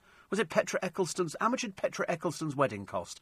I think you'll find it was in the region of at least eight million, and you're talking about fifteen hundred. Don't make me laugh, for goodness sake. But uh, five million dollars for Petra for uh, for Tamara Ecclestone's uh, wedding. So really, Tia, you're obviously on the cheaper end of the market, dear. Fifteen hundred quid. But uh, for Hugo's second birthday, he was given a five hundred pound toy Range Rover to match his parents. He added, she, she added, we work very hard to have the best of everything and do the same for our little prince. And don't believe we spoil Hugo. Well, what are you talking to the papers for? Because quite clearly the papers will be going, yes, you do. Yes, you do. You know, you do spoil him, and then you tell people as if it's, you know, it's like Victoria Beckham when she showed us the inside of that ghastly house in Notting Hill, which was, uh, you know, I didn't see any decent furniture. I just, I just saw a Spartan staircase, nothing on the walls, nothing on the walls, and she's wearing sunglasses indoors. I mean, really? It's just, it was just and a naff kitchen. How about a vintage Steve Allen segment at the weekend? I would love to hear you with people like Larry Grayson. Parky went on, a, uh, went on a very successful world tour with clips of his best bit. Yes, I always think that. You could go back so long and you could have sort of. In fact, we have done it, surprisingly. I think over the years we have had vintage Steve Allen. Although actually, I don't think it's ever been called vintage Steve Allen. I think it's, I think it's been called a retro look back, I think. Something like that, when we sort of go back. Because there are the LBC archives, and I'm sure I'm in it somewhere. I'd have to be. I've been around since God created the Garden of Gethsemane. Um, so, uh, so Hugo and his mother. The funny thing is, they go. He's he's now got his own Range Rover to match his parents. Doesn't match his parents at all. His is white. I mean, if they really had any money and they weren't a bit cheap, they'd have had it sprayed the same colour as their own car. I'm sorry. You've either got class tier or you're at the cheaper end of the market. And if you go, we spent fifteen hundred quid, and you got. Wait a minute. They got a runway for that. Uh, they also got a departure lounge and a baggage check-in. Must have been really cheap, dear. Fifteen hundred quid. Blimey, I tell you. Come down to London. We could show you a thing or two about spending money. You want to go round old Ecclestone's house tomorrow? She's got 50 staff in the house. You know, what? And also, is it her husband? No, it's the other one's husband. He just lost £90 million worth of stuff apparently stolen from his safe. And you spend 1500 quid and you can't even afford to get the poor kid's car sprayed the same as your own. I saw somebody the other day in Twickenham. It was a bloke who had his son in a little car, but he was controlling it. It was a remote control car. And that looks a bit dangerous, but there you go. And um, yeah, so that was. I just thought I'd mention that actually, just in sort of passing. Vintage Steve Allen. I don't think I'm old enough to do vintage. I hope not, anyway. Nice to be company this morning. It's uh, Thursday. It is Thursday, isn't it? Oh yes, because it's. Um, you know what it is today. What I call Country Life Day. This is where it's, it's called Fantasy Lottery. You go out and you, you sort of you buy Country Life, and then you go, what would I buy if I had loads of money? You, you pick a house, and then you think, if it's that nice, why are they selling it? I always worry about it. Noel Edmonds sues the bank for 60 million. Uh, after a crowdfunding legal fight, um, Katie Price gets drunk in a nightclub, embarrasses herself yet again. Uh, Britain's most spoilt toddler, called Hugo, and that's the last you're going to hear about him on the programme. Standing at work can help you shed nearly half a stone in a year. And Marks and Spencer's are going to close some stores. Nothing to do with me. Nothing to do with me. I'm not up north, all right? You're listening to a podcast from LBC. Morning, everybody. Nice your company. Four minutes past six. Pinch and a punch for the first day of the month. No returns. White rabbits. Okay, that solved that problem. Anybody else got any problem with sort of anything you know to do with superstitions about the first day of the month? So I only realised the other day what a short month February is. It's very depressing. There's only twenty working days in the month. And then that's not including the weekends, of course. And uh, so it's it's sort of fairly quiet, really. So then we we'll move into March, marginally more entertaining, I think. Marks and Spencers going to close some stores, uh, eight to start with. Then there'll be another load that they're closing. I don't know what size they are. I'm really not too sure. Uh, apparently, over Christmas they didn't do very well, and so 468 staff will be, they say, relocated. So I'm assuming that they will then sell the sites, or they'll be sitting. We we had one in who was the furniture maker who went? Was it Multi York? Multi York went out, and we had a big Multi York in, in Twickenham, so that's uh, that's gone. In fact, I only knew the other day when I walked past it. I couldn't get off the bus; it was full of blasted school children. Oh, they dreadful, dreadful. They just pile onto the bus. They sit in all the, the seats for the elderly people. I, I make a move. Get out. Little blighters. So uh, Marks and Spencer's closing. I think because they've not moved with the times. You can get better stuff elsewhere, and um, it's it's just it's not moved fast enough. I mean, the one in Kingston is enormous, but it's never heaving. And you kind of worry, is that one going to be next on the... Because they've got two, one either side of the road. I mean, whether they're called flagships, I've got no idea. But we lost quite a few stores in, uh, in Kingston over the years. I wonder whether this could be the next one. Who knows? You look at them, don't you? And you sort it's like Woolworths went. We never thought Woolworths would go. I always thought there'd be, uh, you know, enough people to keep it going. But of course, there's enough people thieving from these places. The thieving must be legendary. I'd love to find out what would be the... Uh, you know, the amount of money they think they lose every year to people. Because two people nicked from Gatwick Airport the other night a big round globe. You sometimes see them when you come off flights, the big round globe, and you put money in the top, and then they, they can change it into currency that they can use. And two people just picked it up and walked off with it. Obviously, no, no police at Gatwick anymore, but they must have worked that one out, uh, I should imagine. Uh, Theresa May's getting tough on migrants, we're told. Snow and ice alert as temperatures plunge.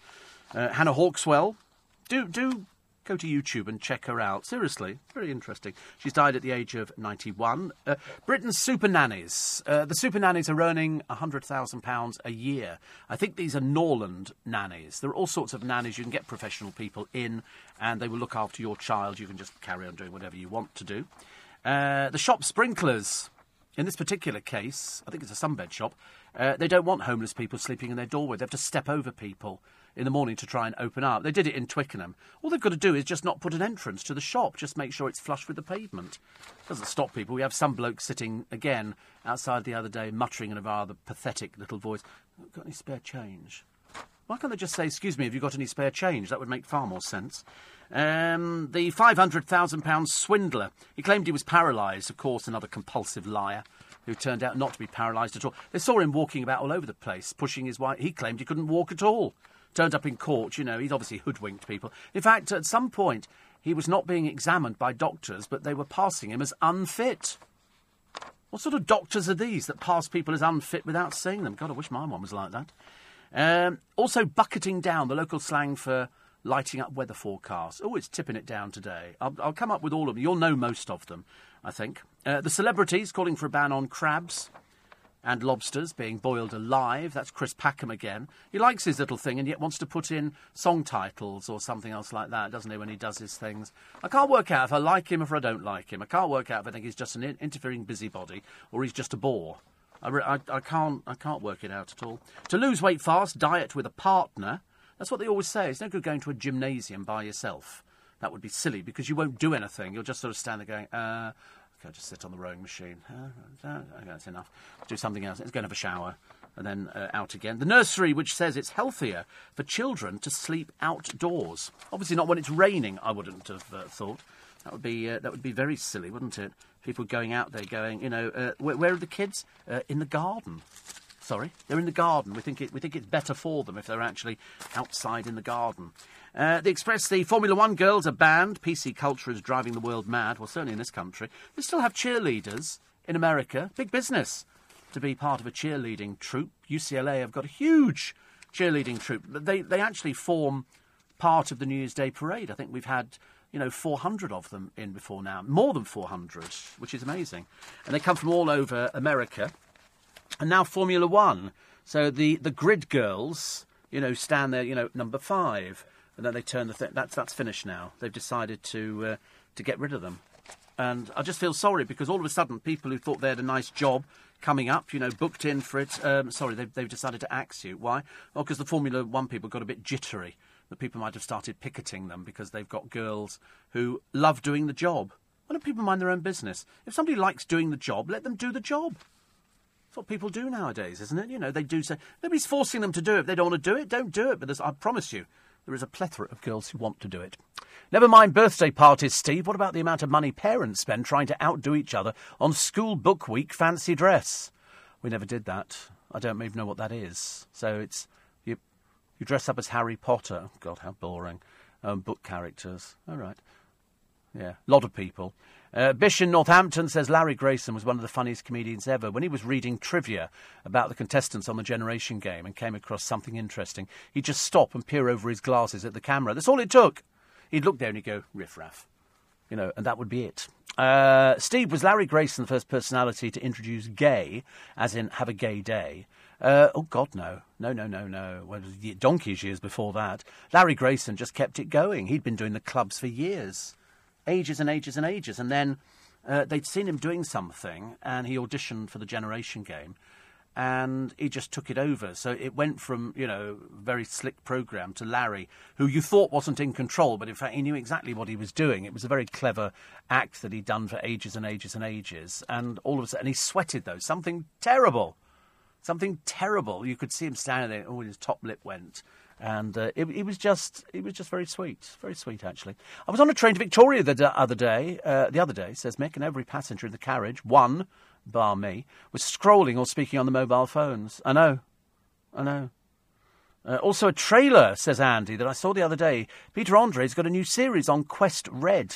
It's 60 minute makeover. Oh, it's obviously moved from ITV then. They obviously decided they'd had enough of it and it's a home renovation show. Oh, I know. That's where Pete. I mean, he doesn't know anything about home renovation. Seriously, he knows about doing his hair and uh, and trying to pretend that he's still a musical star. That'd be like sort of. I, I was trying to think what it would be like. P- Peter Andre, who can't get gigs now and thinks he's going to launch a musical career, he can he can be with Puff Daddy in the studio. It wouldn't make the slightest difference. Peter Andre is seen in the musical world as naff. You know, if you ask people who buy you know, the records which are in the charts at the moment, and they go, "So, will you be playing Peter Andre's new new single?" People are going, You what? Of course not. Don't be silly. It's Peter Andre. Peter Andre is just one who features in OK magazine. He's basically killed his own career. He's done it quite successfully, actually, really. But uh, I wonder if he sings to his audience of a chippy plumber and plasterer. No, no, he doesn't. Well, I don't think he does anyway. That would be a bit silly, wouldn't it? I mean, what could he do? Mysterious girl. And then he came up with classics last time round, which is the route that they all do. But it's Peter Andre, so it's never really going to get anywhere. And if you remember his last Christmas album, was it the one sold in Iceland? Every day I used to come in and report back on how many they'd sold. It was never too many. Never too many.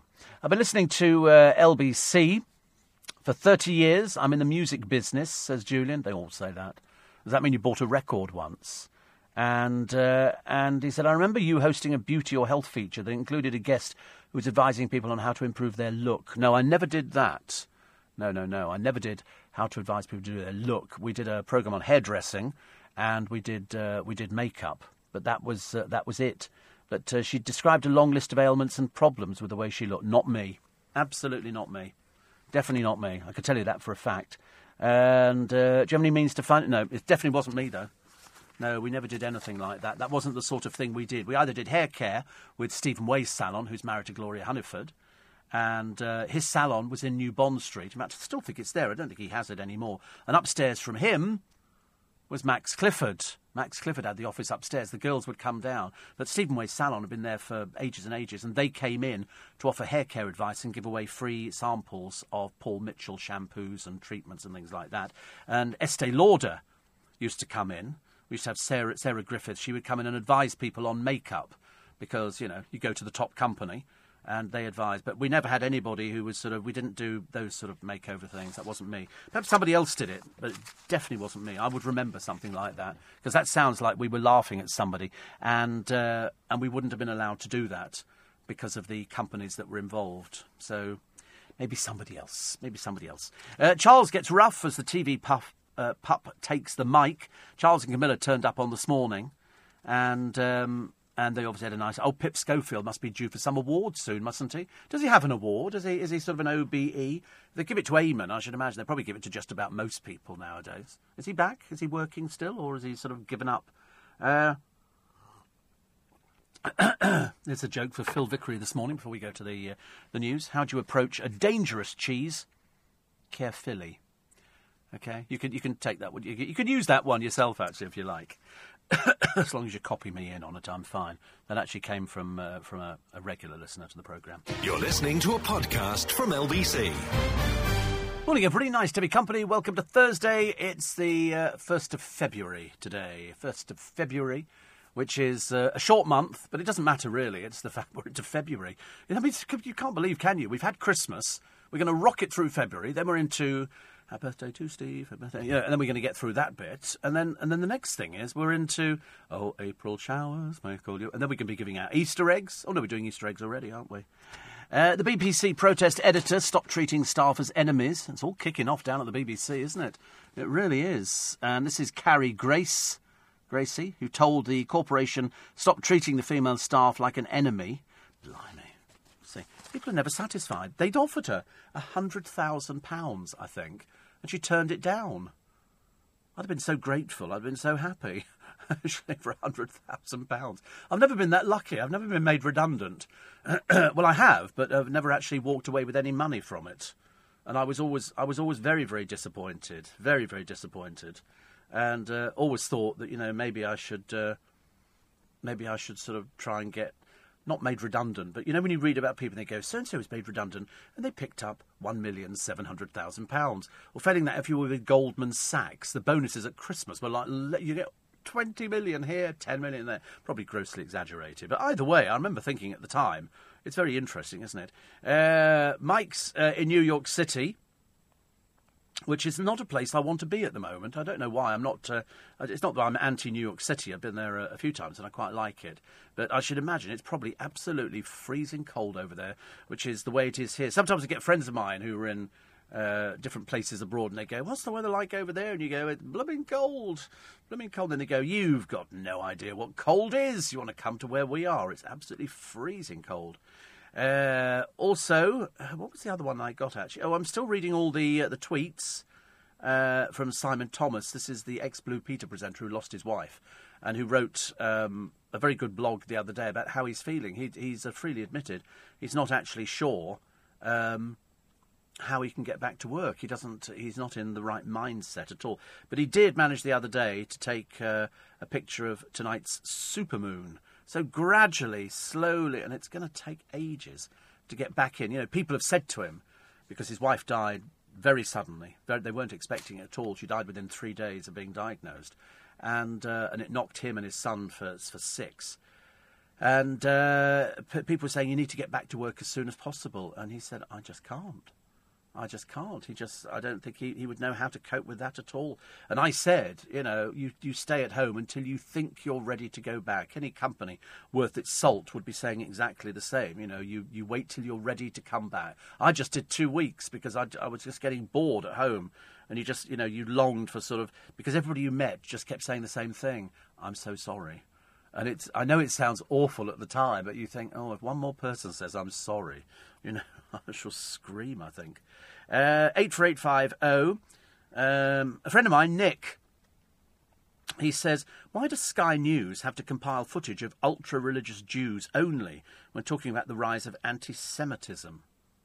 Interesting point, actually. Interesting point. Nick Lazarus, who gets younger and younger by the day. And seriously, it's just ridiculous. I don't know. All these people, they're supposed to be certain ages, and nobody wants to look their age nowadays which is uh, which is quite good. And um, and and and and, and uh, a lot of people talking about the way that people look nowadays. And Stuart, who was on Blue Peter. Uh, years ago, he's now got he does advice for people trying to look younger, and it's something women do it, but now I think men have started doing it as well. So they've started doing you know face creams and trying to make sure that they look the best they can. So you get designer beards, which looks like a little bit it's a little bit camp.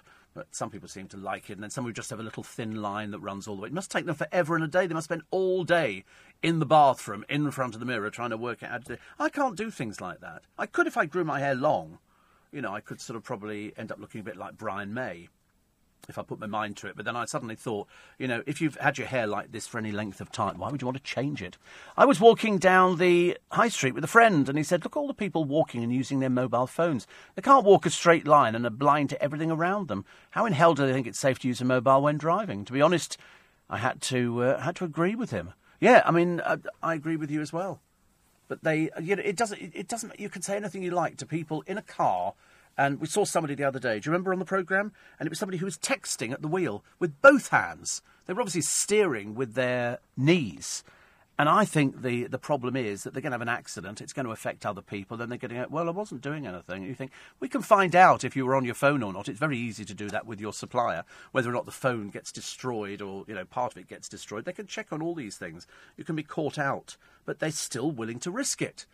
People like risking. They don't mind risking the idea of being caught and getting, you know, six penalty points and a £200 fine. They couldn't care less.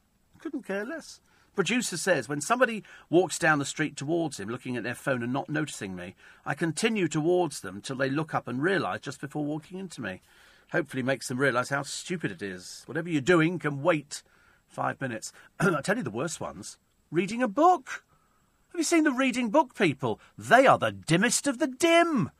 Where do they get them from? They're walking on the platform at Waterloo Station reading a book. I want to trip them up and go, I'm sorry, who reads a book walking along unless you're really dim? Although I did sit on the train the other day and, uh, and there, there, there she was, the makeup applier. And you could see the bloke sitting next to her thinking, I wish you'd hurry up and finish. Why don't you just do it at home? Dirty people who sit on the train doing their makeup. It's a train. We sit there, and we look out the window and we think, that looks nice. Oh, it's crowded today, isn't it? And there she is, the one with all the bags of makeup. She puts it all on, doesn't look any different at the end. Why don't these people just get up a bit earlier at home and then do it at home properly? As opposed to sort of doing it on the train. I always want to say to them, oh, Ophelia, I've always wanted to get on a train. It's the kind of thing that you probably get some avant garde comedian doing, of sort of having a packed train with hidden cameras and then set up a shower so, in other words, set it up so it's where, where the bicycles go, because you know me and bicycles on trains. Sorry. And, and I'd have a shower unit with a circular curtain, and people are going, What's going on? Then all of a sudden you turn on the shower, and you can hear the water going into the. I think that would be hilarious. I think, that's such a good gag. If I say it on the television, it's come from me. Okay. Uh, I'm a new listener. Okay, well done you. Well done you. And uh, as you no longer shop in Marks and Spencers, where do you buy your daily pair of socks? Um, from Costco. From Costco. They are Pringle socks. I buy a packet of Pringle socks, which were the same price, and uh, and they're much nicer, much nicer quality. Uh, they're killing off the hosting industry, Steve, says uh, Rohan. I'm a host and I work with hostesses at events. They employ attractive people like me, from football clubs to bars and restaurants to trade shows. All of them use males and female hosts. Yeah, they do. They're, they're going to kill it off. And very soon they'll be going, oh, we're not. And then it'll take somebody just to buck the trend. Somebody big will come in and go, ah, sod off, we're not going to bother doing that at all. We're going to put these girls on there because they want to work. They want to work. They want to get out there and do what they do, which is smile, you know, and coerce money out of people or, you know, get them to sign up to something. That's what they do. That's what they do. I feel very sorry that these people have just had their livelihood taken away from them by a, by a, a small group of people, because we don't know who they are, I don't know where this thing started from, uh, who are intent on killing other people's work. Because they go, oh, it's sexist. You go, well, they don't think it is. They don't think it is, and if the blokes don't think it is, why who are you to interfere? Is it because you were turned down for that? People eating bananas on the train. Oh, that's all right. I can. Uh, I don't mind people eating a banana. I can cope with that. It's when people do get the little bag out and unwrap the uh, the sort of silver foil package and start eating a sandwich.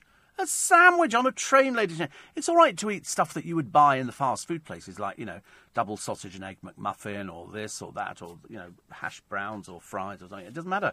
But, uh, but you're right. Sandwiches, which they've unpacked. Ugh. So, in other words, they've made the sandwich and they're sitting on the train eating it, and they always look the most uninviting sandwiches I've ever, ever seen. Um, Steve, Eve says that's nothing. Makeup. I've had women pluck their eyebrows and file their nails. Yuck. No, that's really terrible. Is that the most awful thing ever? I use my phone, says Mina, on public transport as I've got really, really bad anxiety. Playing a game or reading a news website will take my focus away from my surroundings, but I never use the phone when I'm walking or crossing the road. Well, that's the way it should be. And uh, this one takes the chocolate hobnob, hobnob for dense says Nigel. A few weeks back, I was on the M6 and passed a car in which the fella had the phone propped up on the dashboard and he was watching a football match. And uh, you, do, you get. I've seen people shaving and people doing makeup. Mind you, we had a woman at Hampton Court, didn't we? Buffoon eating porridge, eating porridge, no less. Why is it? Obviously, some people just don't care. They just think, oh, I'm going to be late. So if you're on the train, you can do your makeup. I've seen people doing makeup in cars as well. Uh, not on buses very often. Not on buses. It, it's a bit too bumpy, isn't it? it? Oh, there's the mascara gone again.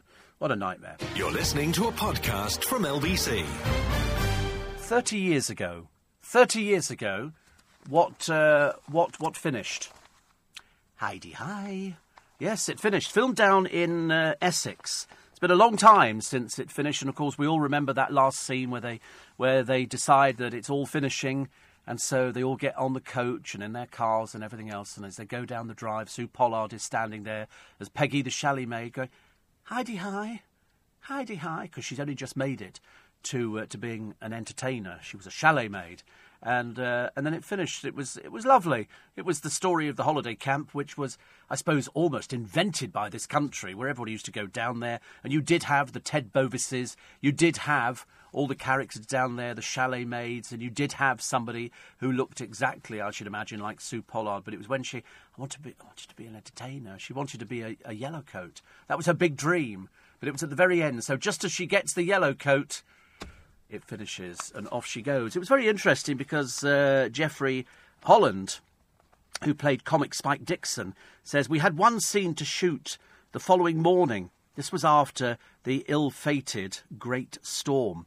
He said 58 poplar trees came down. He said it was carnage. Because we all remember, don't we? Oh, we've had this lady phone up to say there's going to be a storm coming in. You remember, don't you? And uh, all of a sudden, it, I don't think there's anything to worry about. Next day, carnage. Trees down all over the place. But 30 years since Hi-de-Hi. Heidi Hi, everybody. Oh, I tell you, she could do pathos. Sue Pollard could do pathos, let me tell you. Nick Ferrari with you at 7 o'clock this morning for the 1st of February. Ministers will be forced to publish the whole of the leaked Brexit impact study to MPs after a Commons vote. Do we have a right to know what reports like this say? Formula One's new owners have announced they will no longer employ grid girls because their presence is clearly at odds with modern day social norms. The Formula One presenter Jennie Gow, who's made a documentary about grid girls, will tell Nick why she thinks it's a positive move. Interesting. Plus, as the government announces an £866 million cash injection into the property market, Housing Minister and possible future Tory leader Dominic Raab will explain to Nick what this investment could do for Britain's supply of homes. All of that and more, Nick Ferrari this morning. I love the way that somebody will come in to talk about probably the best move to get rid of the grid girls. No mention of about, I'm terribly sorry, we've decided we're going to ditch you and you've got to go and find something else to do now. We're basically axing your job. I'm, I'm sure that Nick will be saying, what about all these poor people put out of work? You know, they enjoyed that. Ask Kelly Brook. She'll tell you she, she went round the world and, and enjoyed every bit of it. And now somebody's taking it away. Just like that. Just like, ah, go away. Ridiculous, isn't it? Uh, Steve, says Liz. I see people putting makeup on the bus drives me mad. I see it all the time. Although, to be fair, it's the same two women every morning. Why can't they have some self respect and leave the house fully dressed and ready like the rest of us? I'm afraid I sit there willing the bus to swerve or break suddenly. Oh, me too. Me too. Or finally, somebody to sit there going, why don't you just get up earlier and do your makeup at home in a big loud voice, just to wait and see what happens? Out of curiosity. Uh, and at the moment, Natasha says, the woman in front of me on the bus is doing her makeup at this, at this precise moment. I know. When these ladies apply their makeup on the train, they don't realise that all the excess produced, uh, the product, gets released into the air, so everybody's got to breathe it in. Observe, observe somebody when the sun is streaming into the carriage, and you'll see what I mean, says Perdita. I've seen it. I've seen it. Somebody says, I saw a man clipping his fingernails. Yeah, that's not quite the same as putting your makeup on, is it? I mean, I think that's equally disgusting, to be honest with you. And um, uh, Oswin from Stratford said, yes, exactly the same thing with sort of fingernails, and one landed on my lap. Oh, I think these people are disgusting. They even look disgusting, don't they? There's something the matter with them. They've obviously got a few sort of screws loose. Uh, Neil says anybody who eats hot food on a train is either ignorant or drunk. Well, yeah, but first thing in the morning, they're not going to be drunk, are they, really? I don't think so. Uh, what about gin and tonic on the train, says Adrian? Oh, that's okay. You never mentioned alcohol. You know, I always used to, when I used to take a train years and years ago, and I can't remember when I did, but to go up north, Oop North, I'd always make sure I sat in the restaurant car, so I'd have breakfast, and you had a seat for the whole journey. It was lovely. Absolutely lovely. And uh, Dean says, I've just switched back to the milkman. Good for you. Um, somebody says, I've seen people eating cereal out of Tupperware containers with milk on the train. Also, people using their phones in the quiet zone. Oh, I always. T- you have to tell them, Luke. Don't sit there like a girl's blouse. You have to go. Excuse me, this is the quiet. If you want to make a phone call, go somewhere else. Okay? Shame them. Shame them because the whole carriage will be looking at them. Nobody's nobody wants to say anything. They're too frightened. Not me. I always go shh. Just go shh in a loud voice. And eventually they, they kind of get the message because they're obviously blind, so you have to tell them because they can't read the sticker on the window which says no mobile phones. It's a fairly simple thing, but obviously for dim people it must be a bit confusing. It's a picture of a phone with a red line through it. You know, they obviously think it's a picture of, you know, well, my phone doesn't look like that, so that's okay. They are the thickest of the thick. So it's the makeup appliers, it's the people who eat their cereal out of a Tupperware bowl. I mean, that really is odd, isn't it? I mean, who are these people? They're probably the sort of people who, uh, you know, they probably got funny little voices, talk like this, and uh, I've been using this railway line for many years now. And yet sometimes they look quite normal, but obviously they can't be. Nobody, nobody eats cereal out of Tupperware in this day and age on a train. You know, you actually get to work, then you, you have that at your desk. Ridiculous people. 30 years for the end of, uh, of Hi-de-Hi. Front page, Express, this morning. Formula One girls band. You know, I don't, I don't quite understand why. They love it. They absolutely love it. They don't get groped or anything like that. Mind you, half the girls who were working the President's Ball the other day, they didn't get groped either.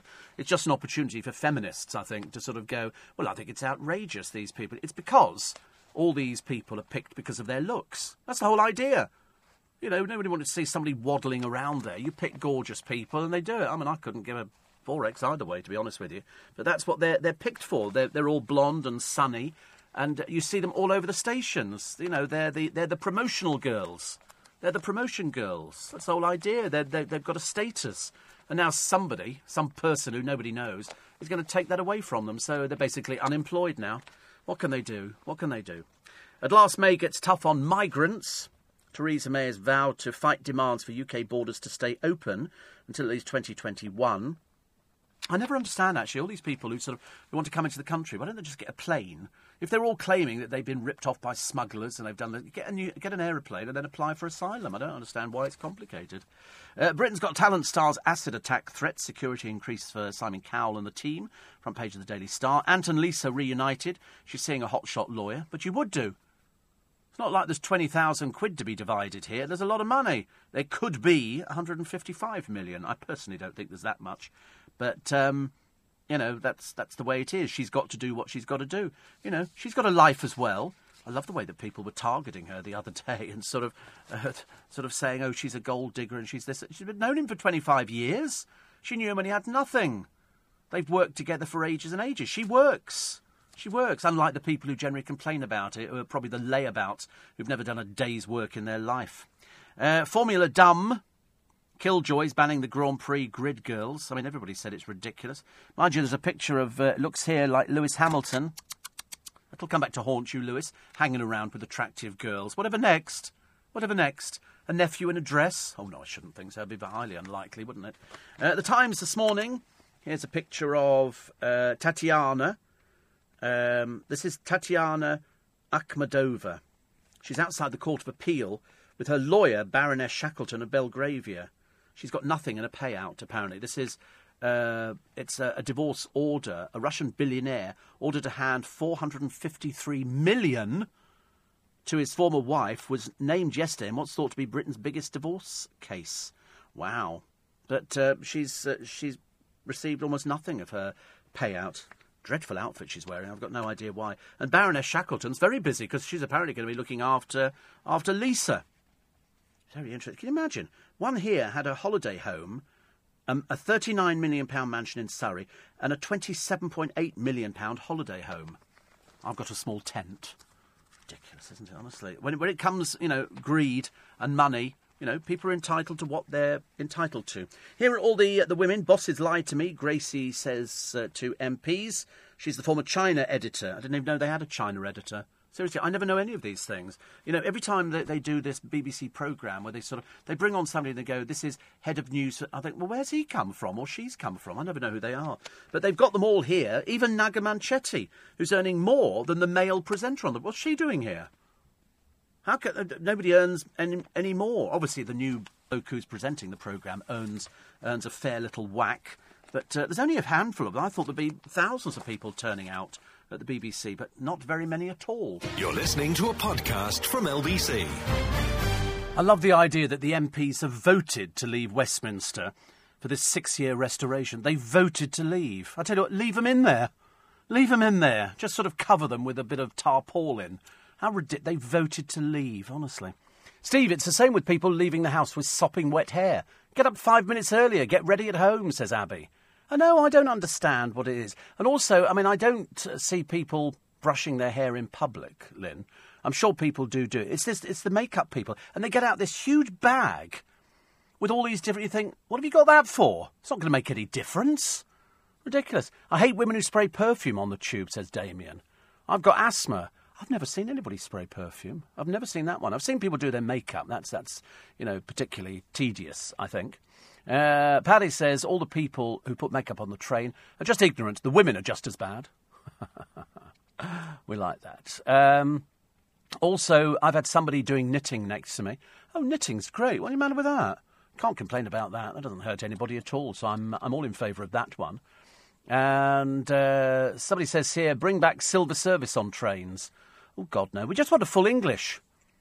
That's all we want is a full English on trains. They used to do it. Liverpool Lime Street on the Midland Railway, Blue Pullman. On the way down in the restaurant sta- section was a full English breakfast available, served at the table by liveried stewards. Full dining services. They also say, you know, the dining car is now open, but I was already sitting in it. I'm, I learnt that one a long time ago. Go and sit in the restaurant car, the dining car on the train, have your, have your breakfast, and then some more toast. It was lovely. And just watch the world go by. There's something nice about, uh, you know, but I want to see people doing makeup, thank you very much indeed. You know, I mean, I, I do like the idea that, that train travel is available. It's just so expensive. Although friends of mine up in uh, Manchester and in Leeds can manage to get really cheap train journeys. All you've got to do is book it at a certain time and it's on offer. Because sometimes I went out with a friend of mine, they said, oh, it's going to cost 200 and something pounds to get us up to this. And I remember thinking, that's a lot of money. You know, you can get it much, much cheaper. Two weeks ago, I spent three hours in the business class lounge at Auckland Airport before a 12 hour flight to LA. I would guess 90% of people there were on phones or iPads, and a couple with two daughters uh, spent two hours on their individual phones, hardly a word spoken between them. Likewise, the next day, says Wendy at LA Airport, almost everybody was on their phone, and on both flights, people went onto their phone or iPad the minute the airline mode was available. Nobody talks anymore. They don't. They absolutely don't talk anymore. And the reason they don't talk anymore is because nobody's nobody's got the art of conversation anymore. It's all to do with you know go, doing your stuff. I mean, I have to be honest. I get in the cab in the morning, and I'm uh, oh, I've just realised that Michael Dennis, the Black Cab poet, he uh, he says Tupperware. Oops. He says feel feel you know duty bound to admonish me. But he is driving a cab, so I don't mind that. How you heat your porridge up, I've got no idea. But anyway, he does. So he has his, his porridge. So I can understand that if you if you're in the cab, but not sitting on a train. I think it's disgusting watching people eating food on trains, especially when it's something that is considered not um, not right for a train. It's wrong for the situation. You sit there. There are certain things, you know. I don't want to see somebody eating a sandwich on a train. Thank you very much indeed. You know, you can have a biscuit or something. Oh, I had a packet of lemon puffs sent in the other day. Oh, happy days. I can't still can't work out where you get these blooming things from. Is it Lidl? Is it Aldi? Is it any of these places? Very difficult to get. Very difficult to get. But I gave them out in the office, and they were very pleased. Very, very pleased. Front page of the Mail today. Alarming toll of wine o'clock. Heavy drinking becomes the sixth biggest cause of serious illness among the baby boomer uh, generation. Also, the woman who says we all have the right to have one last love affair. Really? Oh, okay. Uh, also, what are they talking about today? Oh, because it's coming up to Valentine's Day. Or for, or for that read, rip off roses and, you know, chocolates with hearts and all those sort of things. And then people, I don't know, people buy it and they go, you know, oh, that's great, that's great. You know, you have to go and buy this because it proves that you love somebody. No, it doesn't. No, it doesn't. Really doesn't. It's just it's, people feel duty bound. You know, you can go to Poundland and buy a sort of plastic rose or something for a quid, and that apparently is most. You know, now they've they've dragged kids into it. Kids are now supposed to get involved in Valentine's Day. So you've got to buy your mum and dad something, and you think, I don't know what to, to buy them. Formula One gives in to the PC brigade by ditching its grid girls. And, and then the headline in the uh, Mail today why is it only middle class feminists who have the right to do what they want with their bodies, but they don't want anybody else to uh, kind of enjoy it.